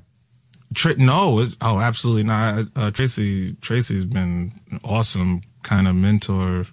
Um, but it was, It was important the way he did it because I was hosting his show right. and there's no orientation to being a stand up. You know, there's no orientation to being a professional. You kind of got to pick it up. So it takes guys like that to tell you certain things that teaches you how to do the job. He's hired me to be a host. And I did, I wasn't hosting. It wasn't that I, the, the show was bad. Like, cause I, I, I was baffled a little bit because I'm like, everybody loud. What are you talking about?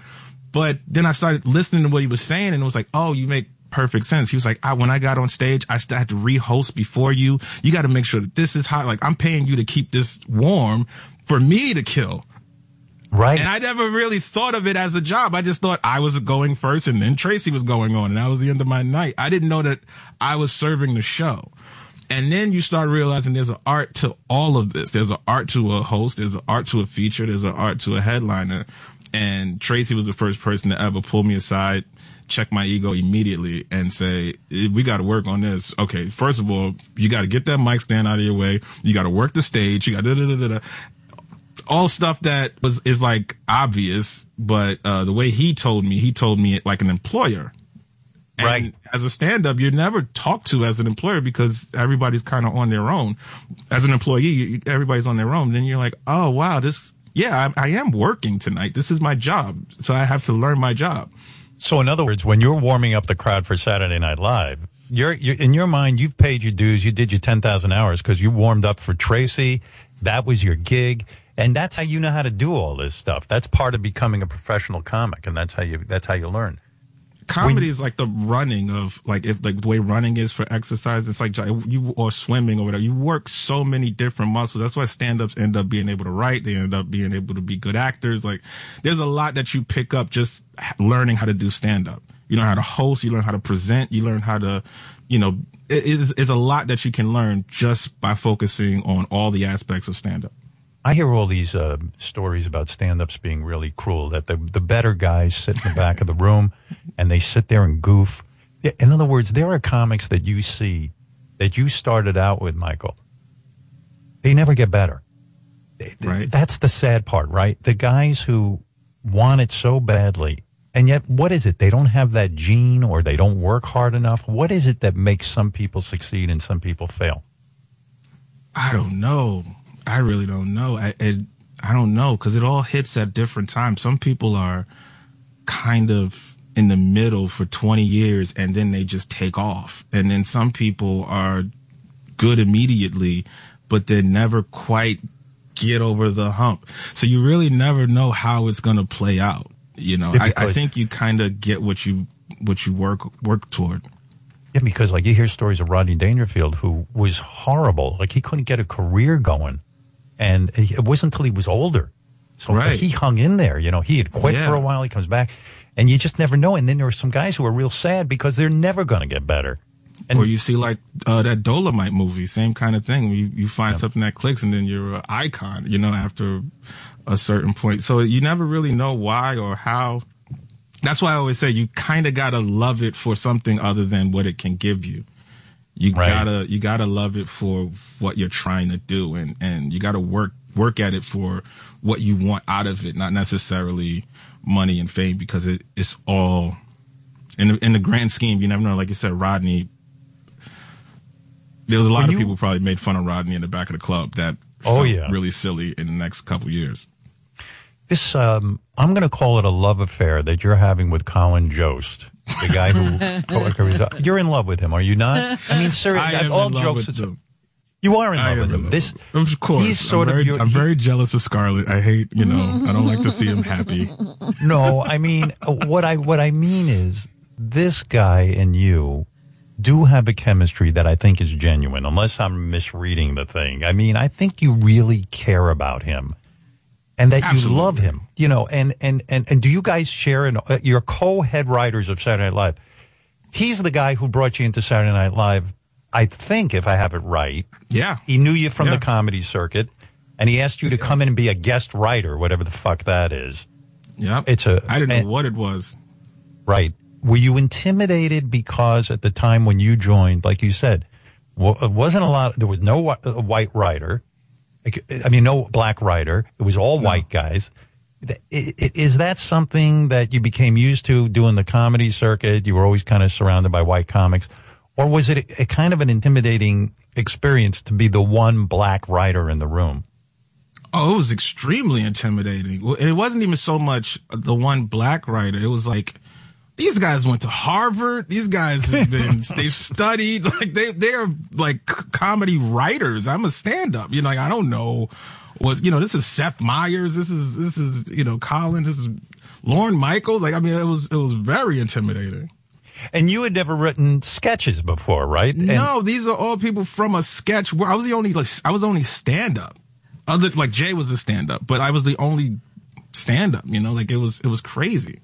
And so when you are sitting in that writing room and they say, go write a sketch, Colin says to you, go write a sketch.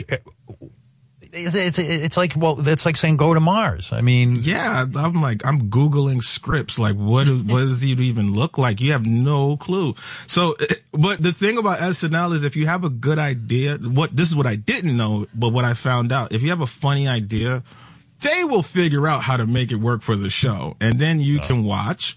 And then you go, oh, okay, okay. And then you keep all that stuff in mind the next time you write a sketch. So for the Is first it, week, I'm like, I don't know what I'm what I'm supposed to be writing. I don't know what a S N L sketch actually is. I've seen the show for years, but I didn't really understand the language of the show in that way. I thought I was getting coffee and bagels. Like, I, I guess writer. I didn't know what I was doing. I thought I was parking cars. But, uh, you know. But but how do you, uh, you, you, the first week you're there, you get a sketch on the air. That's almost like un, unthinkable. Like. Well, what was the sketch you got on the air? And, and, oh, and, and, man. I, mean, I don't know if you can do this to anyone, but it Go was ahead. A romantic comedy called She's Got a Dick, and it was about a... Uh, it was a long time ago, Howard. Wait a second. It was a, a, a guy who, what, goes to a bar, and he meets a great girl, and then he finds out she has a dick? No, it was a it was a movie trailer about this. Uh, it was like a beautiful romantic comedy movie trailer, but it was like, uh, what if falling in love meant she had a dick? You know, and it's, it's just this guy that still loved a woman that had a dick. I don't know. It was it was funny. Hey. But the funny thing about it was, what made it funny was it was like the first time I got like a laugh at the at the show. And there was so many people at this show because Justin Timberlake was the host. And, uh, and And so he was the five, it was the Five Timers Club.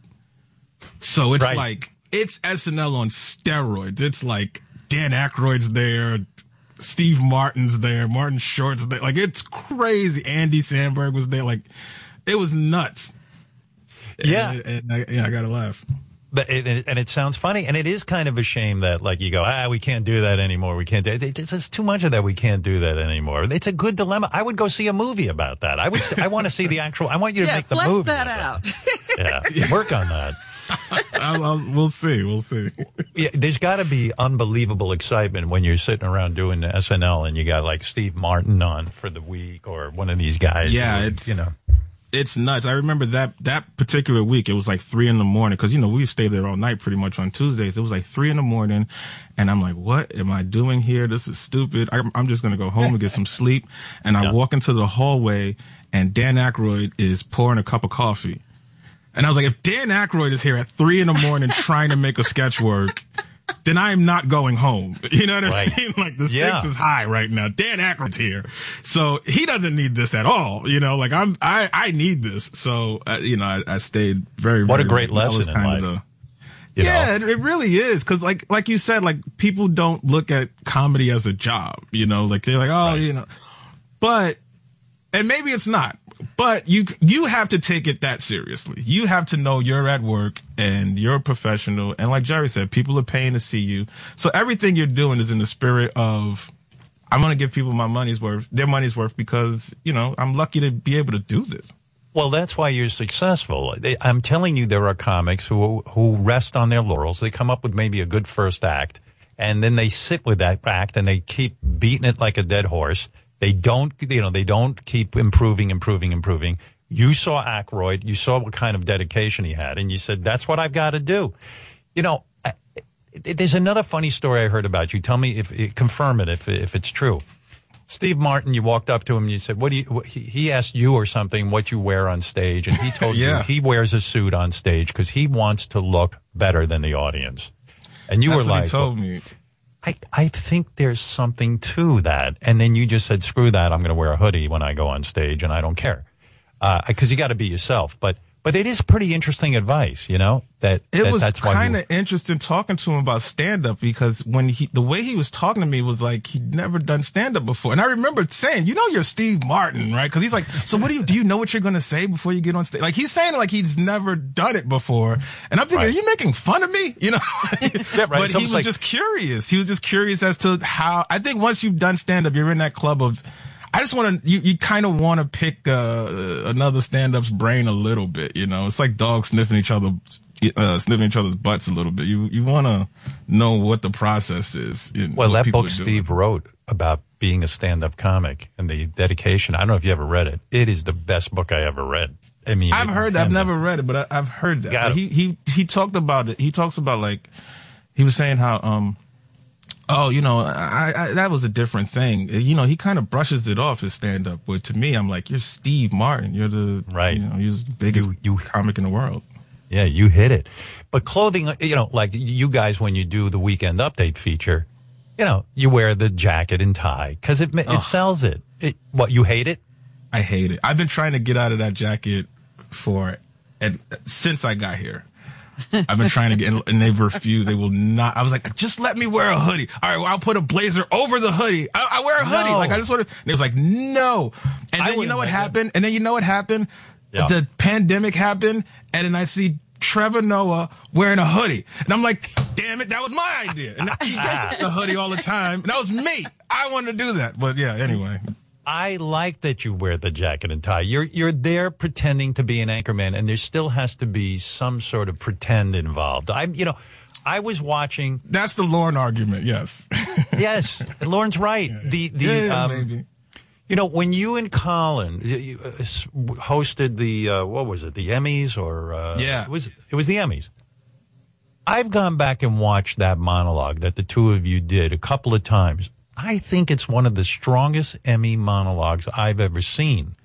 Oh, now, at you. the time, no, I really mean it. The jokes were fucking solid and the delivery was solid. And yes, you were wearing the tuxedo and it, you looked the part. It all worked for me, and yet the critics, They were brutal, right? It was like the last time they brutal. ever had um, anybody host the, the Emmys. Brutal. Doesn't that... D- d- d- d- were you shocked by the reaction of the critics? I mean, fuck the critics, no. but why? I wasn't I wasn't shocked because I knew going in that uh, the Emmys are kind of a thankless job. Like, hosting award shows, and not the Emmys in particular, but hosting award shows is kind of a thankless job. It's It's sort of like... It's almost like being on S N L where everybody liked what they saw before better, but when it happened, they didn't like it. You know what I mean? Right. Like it, it's right. very rare that somebody says, "You know what was very funny was the fucking Emmys." It's not. It's not. Variety. You're not really gonna kill. And and uh, Ellen told me something that I always that stuck like burned in my brain about hosting the um, award shows. She was like, you know, the longer the show goes, you're you're performing for more losers. Literally, people who have lost. Bummed out. So whatever people. You think is funny, you have to say it before everyone's lost. Well, but I mean, Variety called it the worst Emmys ever. You know, that's that's a pretty heavy statement. The worst Emmys ever. Does does worst Colin ever? Yeah, ever, ever. The worst Emmy Awards ever. And I've watched that, and it was solid. I'm telling you, I think I know what funny is sometimes. You know, I don't say I'm an expert, but I think I know. And and and and there's, while that that seems to roll right off of you, and you go on to the next thing. Is Colin the kind of guy who gets completely depressed? Does he cry on your shoulder at all? He doesn't cry on my shoulder, but uh, I'm sure like it, it pro- stuff like that probably, uh, I would imagine, bothers him more than yeah. me, but only because I'm so cynical that I go in think, oh, they're going to hate this. You know, so I, just for me personally, I'm always like, they're going to hate this. And I think like a, a rational, normal person, it probably really bothers them. Right. The um, the setup at, at your office, I see you're in your office now. I believe you're in your office now. Yes. It, it, do you have your own office, or is it uh, you share it yeah, with someone? I, I got my own. I got my own little office. It's, it's kind of cool. I have an office in thirty Rock. Isn't that crazy? It's crazy, but isn't that to your detriment? Wouldn't you rather be with a couple of guys who are funny and you could sort of bounce shit off each other? Like, why why not share an office? Oh, you know what? Uh, I, I actually had that for uh, years, and uh, it was the best experience at S N L was uh, being with – I was with uh, Tim Robinson and Zach Kanan, uh, who have their own show on Netflix. It's really funny, their own sketch show. And – um all three of us had an office in the corner, and people would come in all the time and just pitch ideas because our office, we just had like a lot of energy. And Tim is probably the funniest person that I've ever met at this show. So uh, that was really fun. But then when they left to start doing their own shows, uh, I just took my own office because that, they were the only people I wrote with pretty much, you know. So I just, you know, instead of like going in and building a new relationship, I was like, I'll just be an old widower in my own little space. Right. I, I don't know. It, to me, it would seem kind of fun, very S N L, to be in a room with the guys. When you you had to audition to be the co-anchor person with with yeah. Colin, yeah, you, you seem so relaxed with this thing. Were you? Do you internally get nervous? You know, you're auditioning for something that could be life changing. This can change your career. You'll be the anchor man on the Saturday Night Live. It wasn't that. It was. I was extremely nervous, but it wasn't for those reasons. It was. I was extremely nervous because I felt like I don't know how to do this job, and I mm-hmm. feel like I'm letting people down by doing something I don't know how to do. It was right. that kind of nervous. It wasn't. It was more like I just I wanted to be good, but it. it I don't really know how to do this, and I don't even know if I want to do this really, but you don't say no to an opportunity to do it or an opportunity to even try to do it. So I, for, for like, even like the first year or two of doing Update, it was like, I don't, I was still trying to do Seth's Update. And right. I, me and Seth are completely different types of performers. So, you know, we had the same writing staff that they had. So, I, you know, I'm trying to tell the jokes the way they tell. There's so many words in it, and it's stuff that like I don't even care about, and I had to learn how to just do what I wanted to do, and then the writers learned how to write for me in that way, and then that's and then I think that's when Update started to maybe click. But initially I, I was just like, I feel like I'm just ruining everything. I, I, I was still auditioning even while I was on air, and that was something that Lauren kept telling me. He was like, you got the job, dude, do it. Like, we hired you because you're funny, we want to see you. And I didn't know what that meant. Yeah, and that's what sucks about being on live T V. You're essentially learning how to do your job in front of millions of people. You don't have yeah. time to work it out in a small club and then and, and, and then go do it. And that, you know, it, it's got to lead so to. It was so frustrated. It was so yeah. frustrating. And then you'd see like Leslie and Pete, and they'd come up and they'd just do stand up, and I'm like, oh, I wish I could just go up there and do stand up, you know, because they were killing it. They were doing great, but they were being themselves. And for me, I just didn't know that I could be myself too. I just had I didn't. know that. Does it fuck with your head? This is a crazy question, but does it fuck with your head when you see, like, you know, Pete now is, you know, he dated Ariana Grande, then he dates some other famous girl, and, and then Colin marries Scarlett Johansson. Are you like, fuck, I gotta marry somebody, like, really? Where's no. my pop star or yeah, actor? You don't absolutely you, not. Oh my you God, they you can have them all. No, really? Why? But, but but but why, Michael? In other words, I would think that's a great uh, thing. No, to do you with, no, you don't. Why? Why? Why don't I think that's a great thing? Tell me. I don't understand. Because first of all, okay, this is just for me. I don't know. I don't know if this is an unpopular thing to say. Famous relationships seem miserable to me. Like they just, it's so much harder for two famous people to get together and uh, combine forces of attention, you know, yes, and and yes. press and constant scrutiny. It, it's it's hard. It's a very very hard thing to do. Like if you're in love and it's and it's beautiful, I I totally get it, but for someone to, like, for me to think to date someone like that, I'm like, oh my God, that seems like so much work. That yeah, seems like it, a, a really hard thing to do. I have this fantasy that, like, if you hook up with the Scarlett Johansson, she's doing these great things, you're doing these great things, and there's no financial pressure because, like, someone, everyone's got money and blah, blah, blah, blah, blah, and it's this yeah, creative... but for them it works. That's a personality thing. They make yeah. sense. But right. just, I'm saying celebrity in general... Like if you knew, you know them too. Like you're like, okay, yeah, that makes perfect sense. They'll, they're fine. But I'm saying as far as there's, you know, dating, dating, serial dating, famous people. That seems like not fun. No, and it's and and people are evaluating. You know, I, I saw this thing in the in the paper just uh, this week where you got involved with. Uh, you went on the, the dating app. That and, was years ago.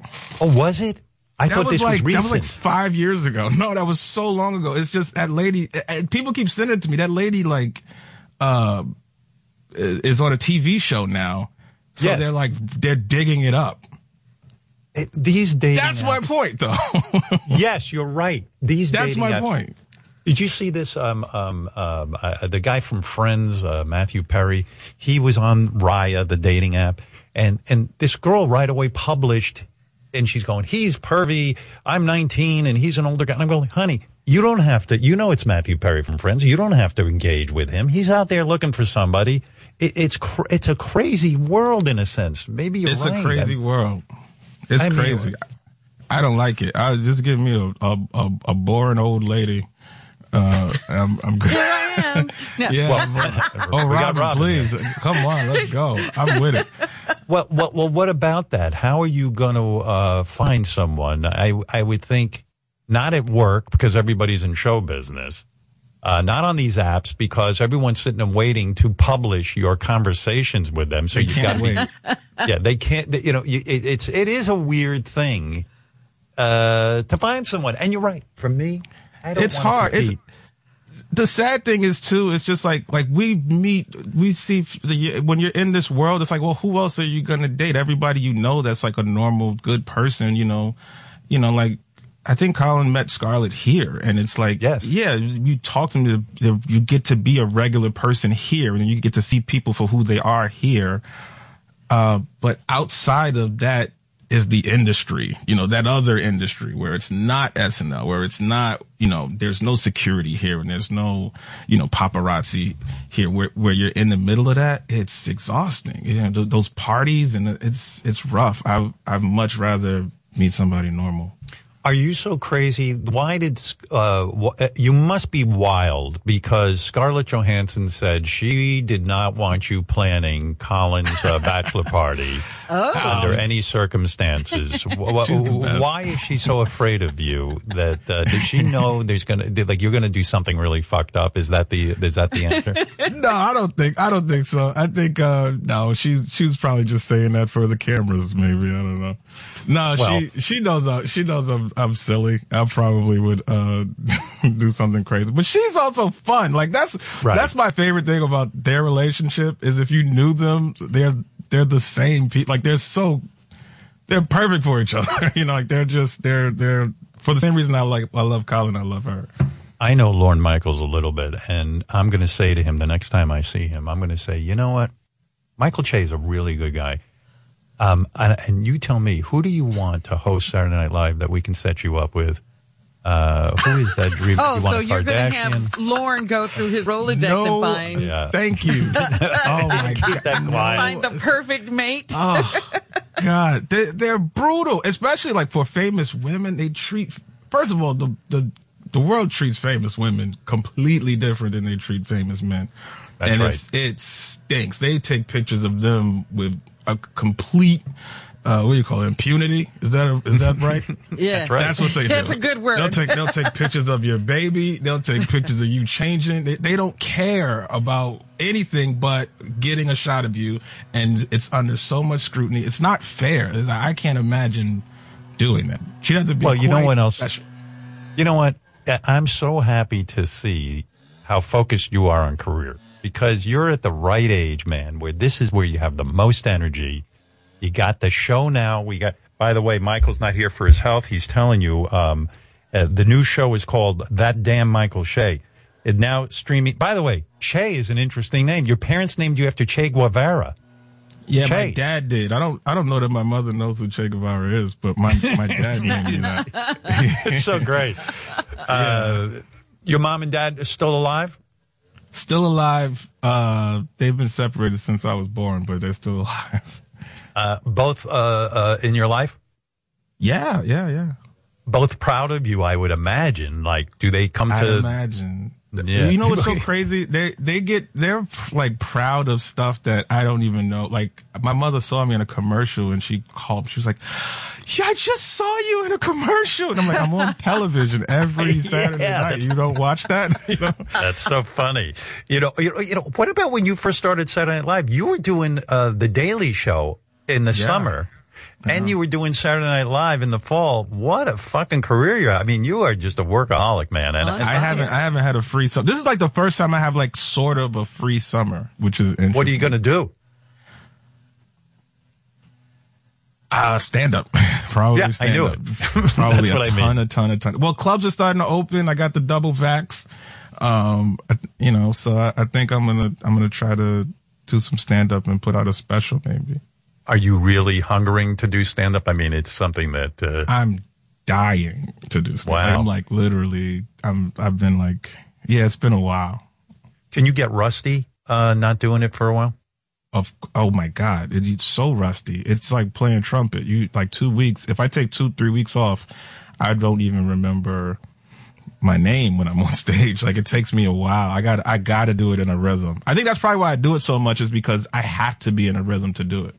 Uh, I guess, you know, we, we, we tend to think those of us who don't do stand up, oh, you know, you, you've got your act. Just go up on stage and do it. No, it's. And that's the crazy part. When you, when you do stand up for people, you realize that by the way they produce the shows. Like, I remember one time I did a show for these, uh, drug dealers. It was like their birthday party or something. And, uh, it was in this club. No, you have to take that. You got to take that job, Robin. And, uh, right. It was in some club. And they were like, uh, you want a microphone? And I was like, yeah, I want a microphone. And they were like, you, you want us to turn the music off while you up? And I'm like, yes, I want you to turn the music off. I have no idea. And then, some of us want to no dance stage. During your act. Yeah, I had to like walk, I had to walk around the club with the microphone, uh, and just do jokes to people. It was the worst experience ever, but he gave oh. me like five hundred bucks cash because he didn't know what I was making at the time, which was like maybe quadruple. And, uh, it was a terrible experience. Like being a magician, you have to go to each table and do your jokes. Yeah, like who wants that? But, no, uh, nobody wants that. But no one thinks that. They're just like, yeah, just be funny. We'll pay you. I'm like, okay. Yeah, everybody sees like the Eddie Murphy or Chris Rock show and thinks, oh, that's what stand-up comedy is. No, stand-up comedy is performing for a bunch of drug dealers who will give you five hundred bucks. And if you can do that, then you can go up there on stage. By the way, I thought, uh, I don't, again, I don't know if this is all true what I read, but Eddie Murphy, when he hosted Saturday Night Live, he said to you, I want you to write me the Gumby, um, Gumby appears on, uh, on, on the show. I want you to write the sketch. That's gotta be fucking intimidating because Gumby oh, always man. killed. I mean, that's a heavy responsibility. Well, I mean, that was one of many very, very heavy responsibilities. I mean, first of all, it's Eddie Murphy.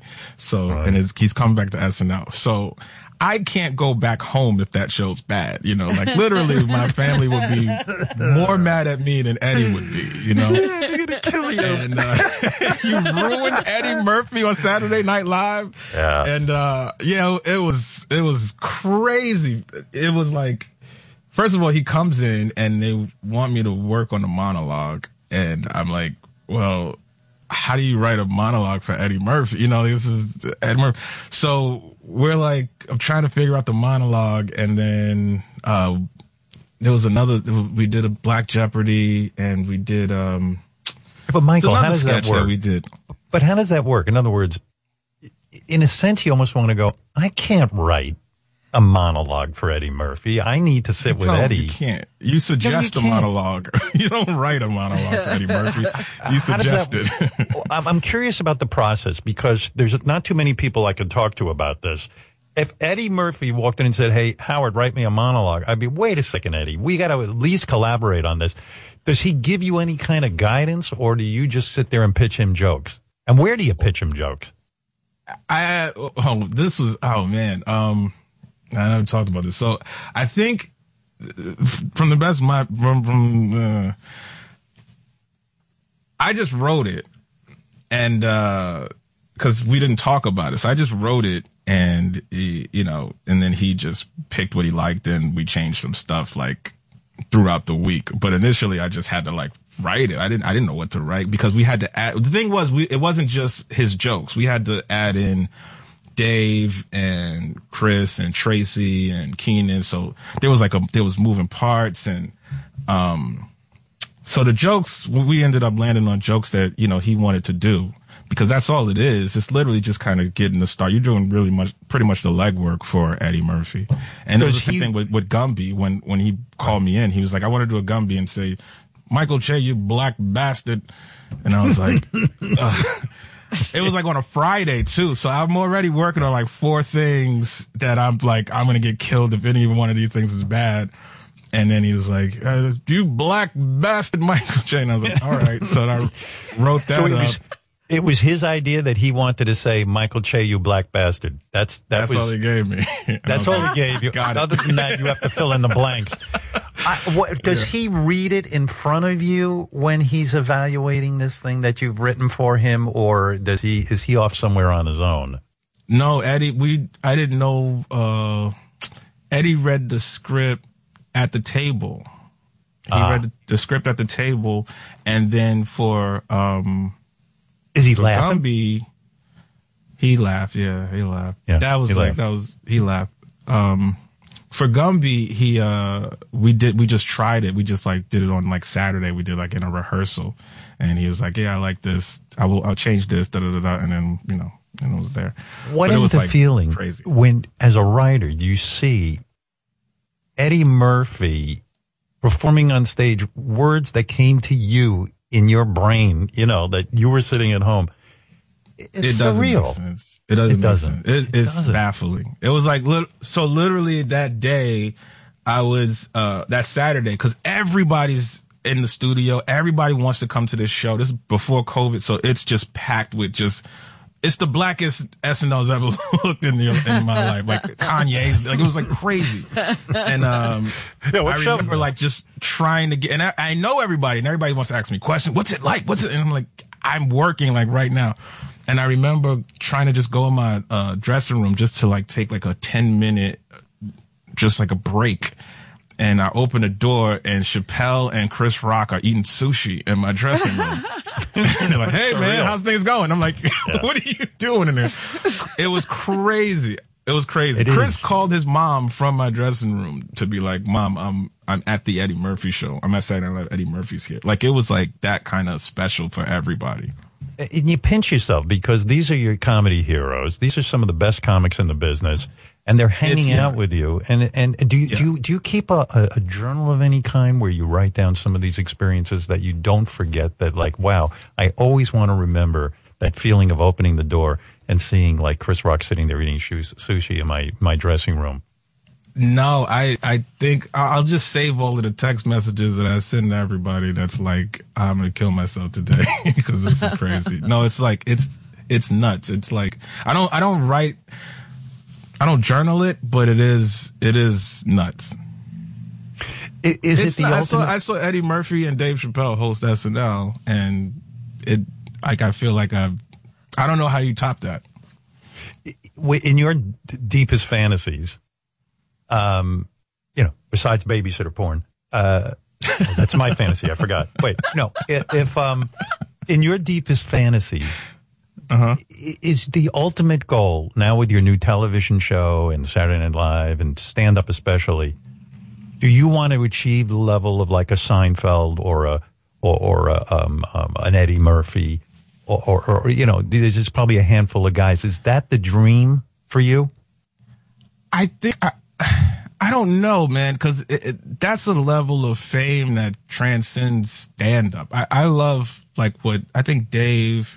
Burr, uh, you Bill know, Burr, yeah. Bill Burr, like, you know, Patrice, Chris, like those guys to me are known as stand-up guys, you know, like I, no matter what they do, I, I, when I think of them, they're standing flat-footed with holding a microphone. And right. that's the level that, you know, I've always think is the most special. And even Eddie, but I, I think when you, you know, people say Eddie, they think of a million different things that Eddie does because Eddie's done a million different things. I but. think of Eddie stand-up. I, I saw Eddie perform live. Yeah. Uh, to me, Eddie is a stand-up. You know, yes, the movies yeah. are great and all that shit, but man, when that guy takes the stage, he knows how to do it. There's an energy there. There's a life force that is just phenomenal. And there's something sexy about a human being who can get up there with a microphone alone on a stage and just, you know, make people die from laughter, you know? I mean, I'm sure it, a leather suit doesn't hurt. No, no, no that'll, that'll, that'll certainly get you laughs. I mean, he's. The, I mean, there's no. But when you think of, but you're right. When you think of Eddie Murphy, uh, Raw or Delirious, it's just, it's literally like I don't, I don't think you can see any any image more dynamic than that. You know, no, it's or too prior, much. What about Pryor in a red suit with, you know, gold shoes? There's nothing more dynamic than that. It's just, it's just nuts how great Eddie Murphy is. I, I think people, uh, as great as he is, I think he's underrated, which is bizarre. Which is crazy. When you took over the uh, anchoring uh, of, of Saturday Night Live, did you go back and watch from the beginning, you know, Chevy Chase and, and so on and so forth down the line? Why not? Mm-hmm. Why didn't you watch those guys and how they because approached it? it? It had changed so much under Seth. Like, Update's identity to me was pretty much Seth Meyers. Like, the way Seth delivered jokes, that kind of became the way you were used to hearing it. So yeah. all I knew was Seth, pretty much. Like, that was kind of the Update. And he was so good. He was so precise. He was so... You kind of wanted to deliver jokes that way because that's how you heard it. It's like if you wanted to do a sports announcer and you you, you can't... It's hard to be a sports announcer and not think Howard Cosell. You know what I mean? Like, you almost yep. do an impression just, just at the idea of, uh, uh, uh, of even doing that, that job. So it took me a while to even just unseth myself and become right. a different anchor, you know? Did, it's also that step, it's also that stepdad kind of thing of when you're replacing somebody, it's, it's always like, yeah, but you're not the real, you're not my dad. Bring back Seth, you know? Yeah, and Seth, uh, did, did Seth write most of those jokes? Like, is that your responsibility each week, mostly the weekend update thing? Do you and Colin have to write the majority of the jokes for that, or is, are there a lot of people? No, we don't. We don't write the majority of the jokes. We have a we have a writing staff. We have, oh, no kidding. Uh, Pete Schultz, Josh Patton, Megan Callahan-Shore. Like we we we do that with them. Oh wow! And then we, I didn't and know then that. We figured we figure it out with them. Yeah, we could. There's no way we could write all of that stuff. Yeah, and, and plus you're writing sketches and, and doing all your there's your no your other stuff. You you've said in interviews, and I happen to agree with you. You say Norm Macdonald was kind of the best. I don't know if the best, but to me, Norm, my favorite. Me too.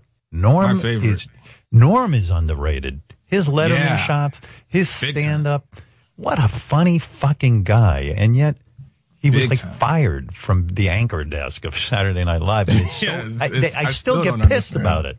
I get yeah, pissed. Yeah, no, he was, he, to me, he's, and I think a lot of guys my age, like, he's like the gold standard of what Update is, just because, and it, but it was also a different time when audience reaction wasn't indicative of what you put on the air. Cause there's a lot of things that I remember being hilarious.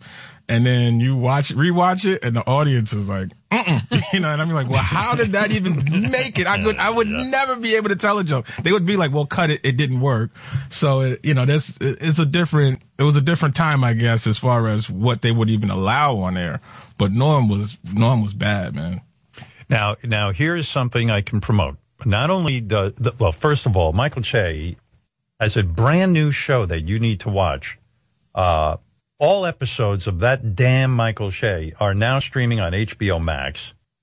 Uh, also, of course, you can hear Michael on Sirius X M's Netflix Is a Joke Radio, Channel ninety-three, if you've never heard his stand-up. It is excellent. It is just fantastic. Yeah, I watched I, a stand-up special, and there's a he's great yes. at audience oh. relations.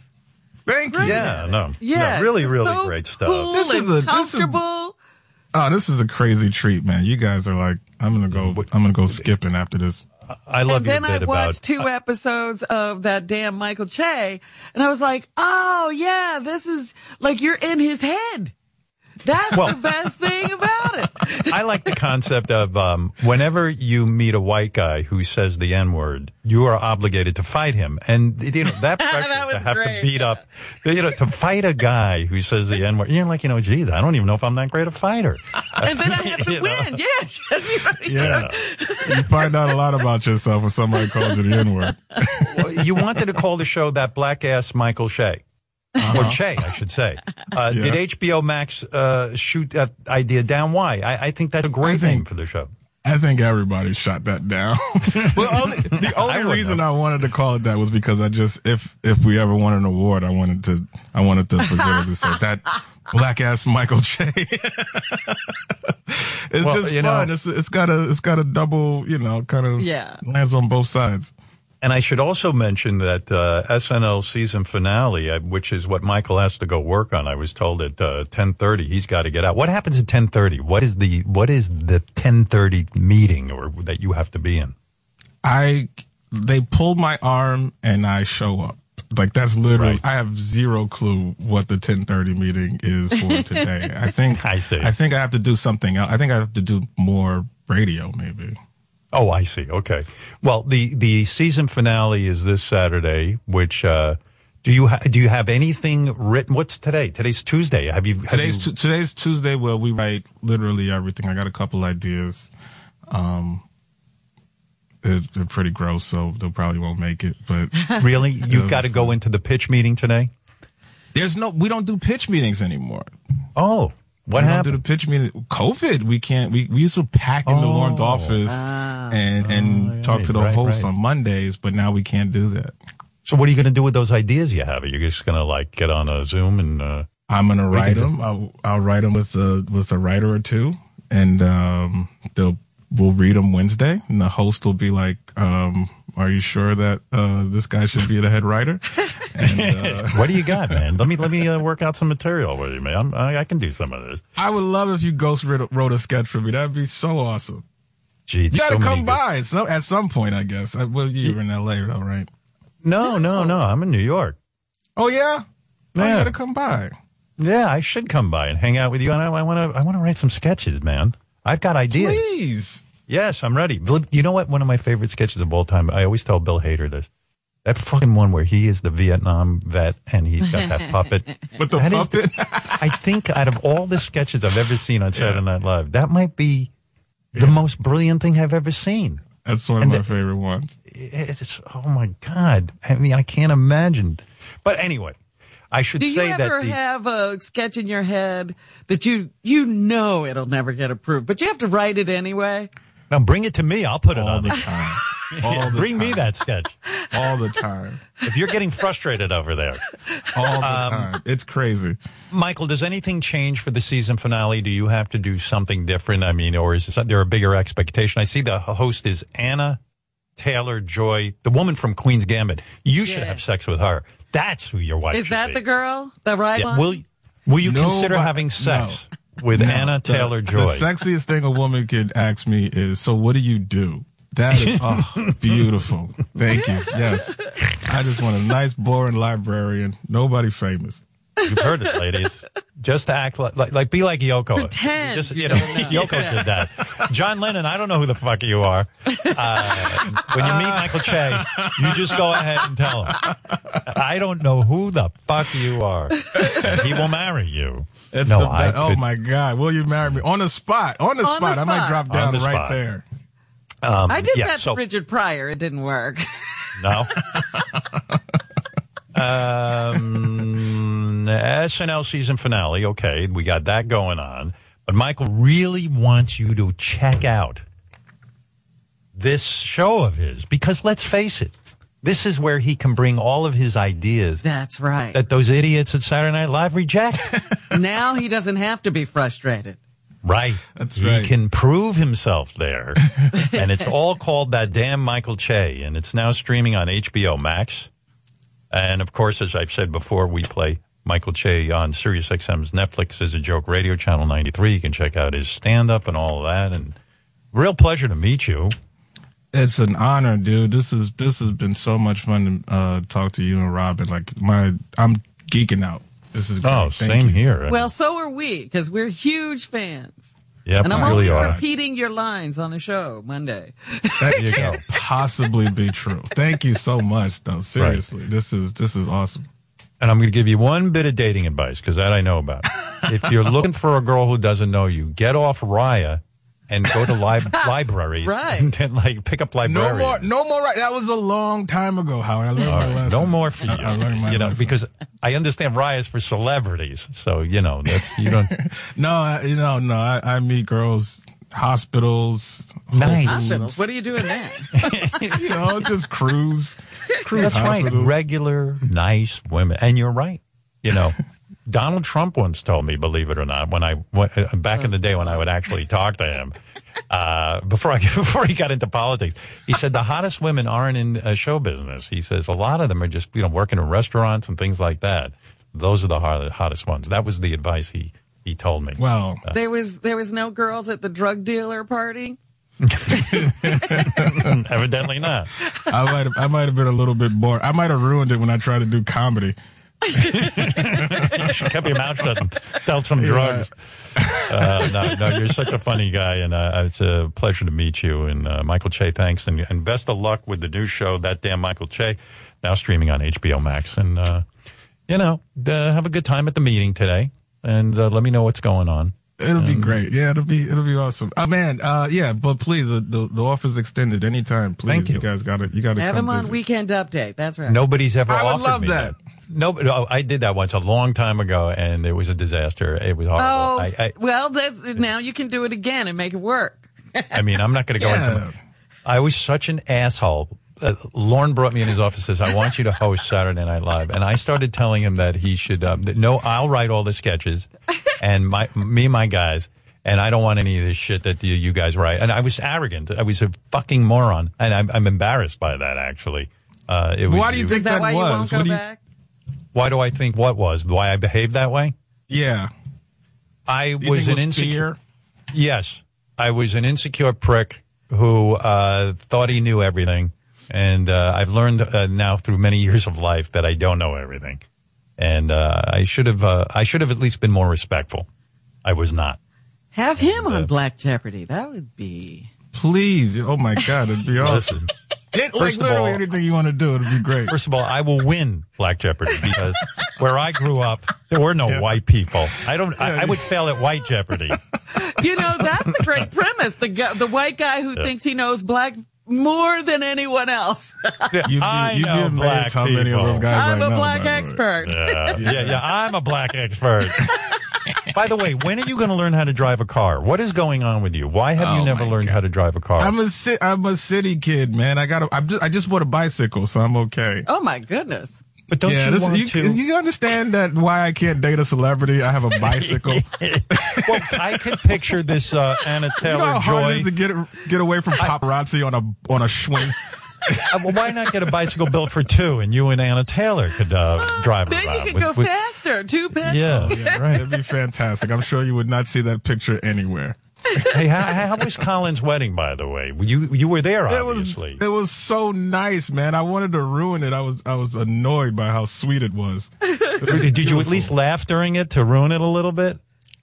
I did laugh a lot. It was, yeah. uh, I, I, I had like a couple loud chuckles, uh, on their vows, but no, it was, it was so sweet, man. They're, they're good kids.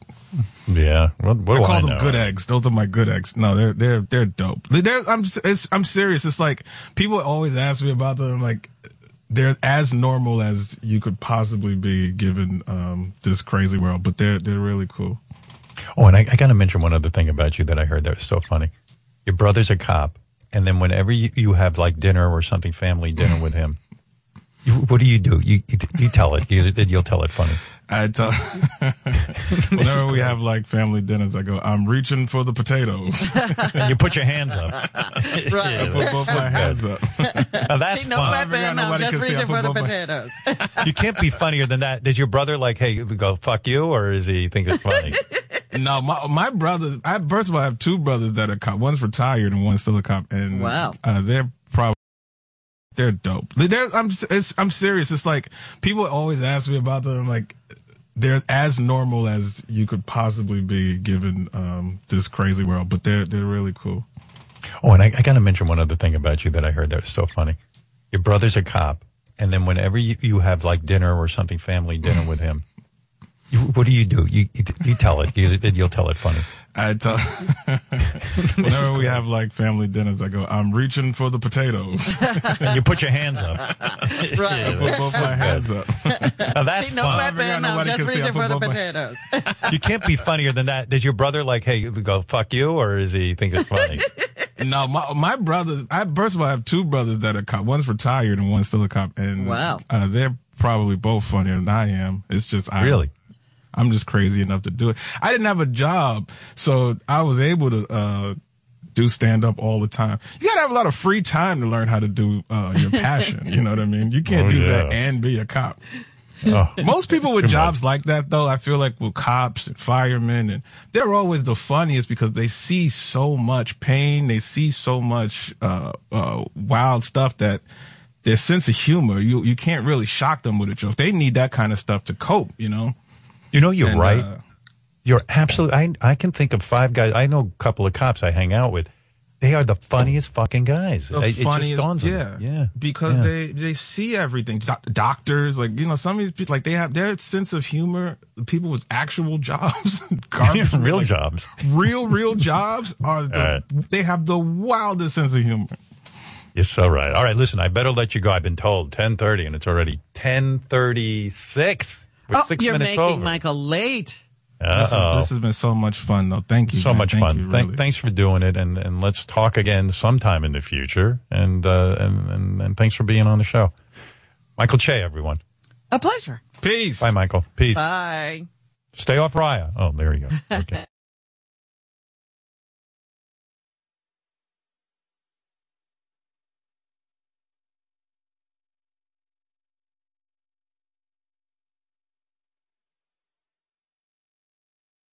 His brother, who's become a cop.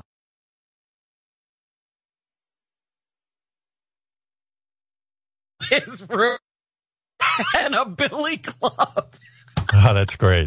Like, what, yeah, he, what is he, like at a family thing, and he's just, like, trying well, to pretend he's not a cop? Well, the mom is just like, you know, she's raising these kids, and all of a sudden she's cleaning her son's room, and she finds a gun and a billy club under the bed. The gun is in a shoebox. Oh, he's, like, he's like, what is this? Oh, that's funny. he, he then has to tell her, I joined the police force, and that's terrible to her. She's like, oh, my God, I have to go to church. Don't tell anyone.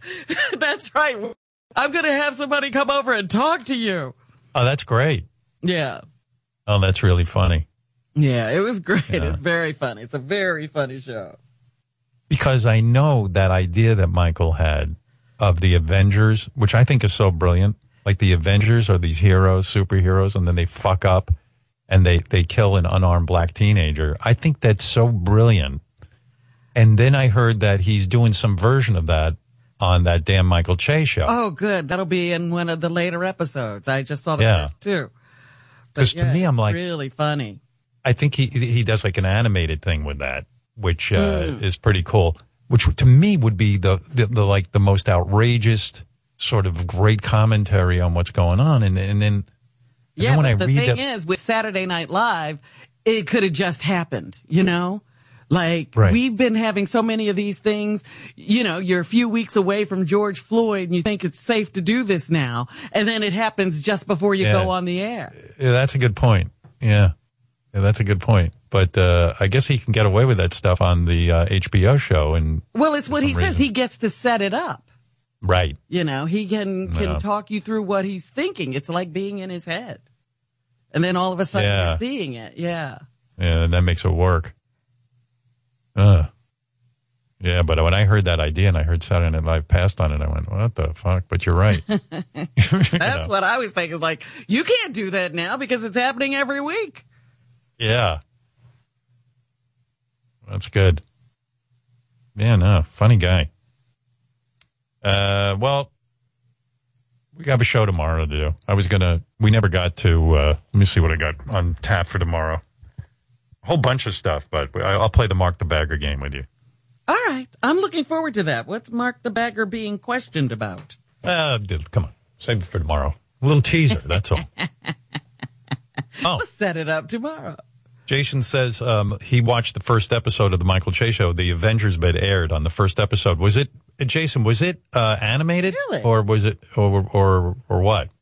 Yeah, I mean, I'm assuming this is the bit. It was an animation, and the superhero team, you know, they're they're getting their like uh, medal or whatever after just that, and then somebody comes in and he's like, oh, you know, you you accidentally killed an unarmed black guy during this, and then it turned into a pretty funny racial conversation. Al Sharpton, an animated Al Sharpton shows up. Uh, I completely. I watched the first episode. I watched the first two episodes. I didn't see that. Yes, yeah, so that's what I watched. How did you episodes. miss that? Yeah.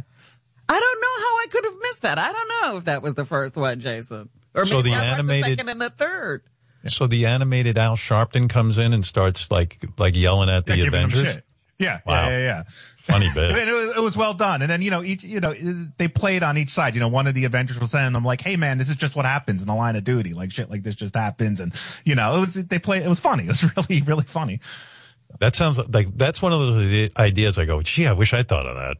I mean, that's that's really funny. Yeah. All right, so there you go, Robin. Go back and watch the first episode again. You missed yeah, it. Yeah, maybe I jumped ahead. I don't know how I did that. I wonder what you... I got to go over and see what you're up to. That you would miss that. You know I'm what I mean? I'm a very busy person. I'm used Evidently. to doing three things at once. Like, you watched the first episode and you didn't see the I event. I thought it was the first episode. I thought it said this is the first episode. Wow. Maybe I got called away. I don't know. That's the show. Watching Robin watch the show and then seeing how she missed it. You know what it is? I can watch that first episode.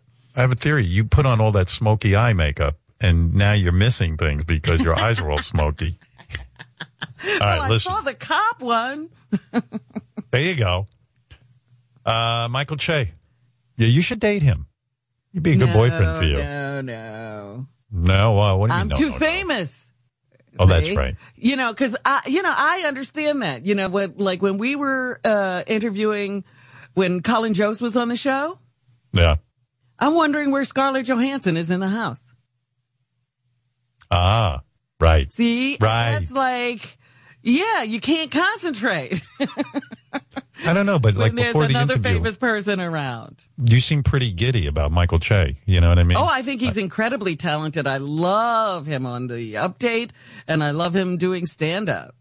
So let's say you're in a room, you and Michael Che, and you're like, hey, you know what? Let's see how this goes. You mean that's out of the question? I don't know that stand-ups are the most uh, sane people in the world. I see. Right. Oh, okay. What if I disguise you as a librarian? Say that you're not famous, and then you'll meet Michael Che. That'll Again, it's not a. It's, it's just that I, I, I mean, listen to how he his brain is constantly firing. I see. It, he never stops working. You know, you don't even know when to talk to him because you might interrupt a great thought. It's true. You'd have to be very quiet. I can't be quiet. All right. Listen, Robin, I'll see you tomorrow. Uh, thank you to Michael Che. And, uh, yeah, yeah, we got a lot of stuff, a ton of stuff to get to tomorrow. We got to jam a lot in. And, uh, that's that. We'll see you tomorrow. You Bye. Better be here. Yeah, be here or be square.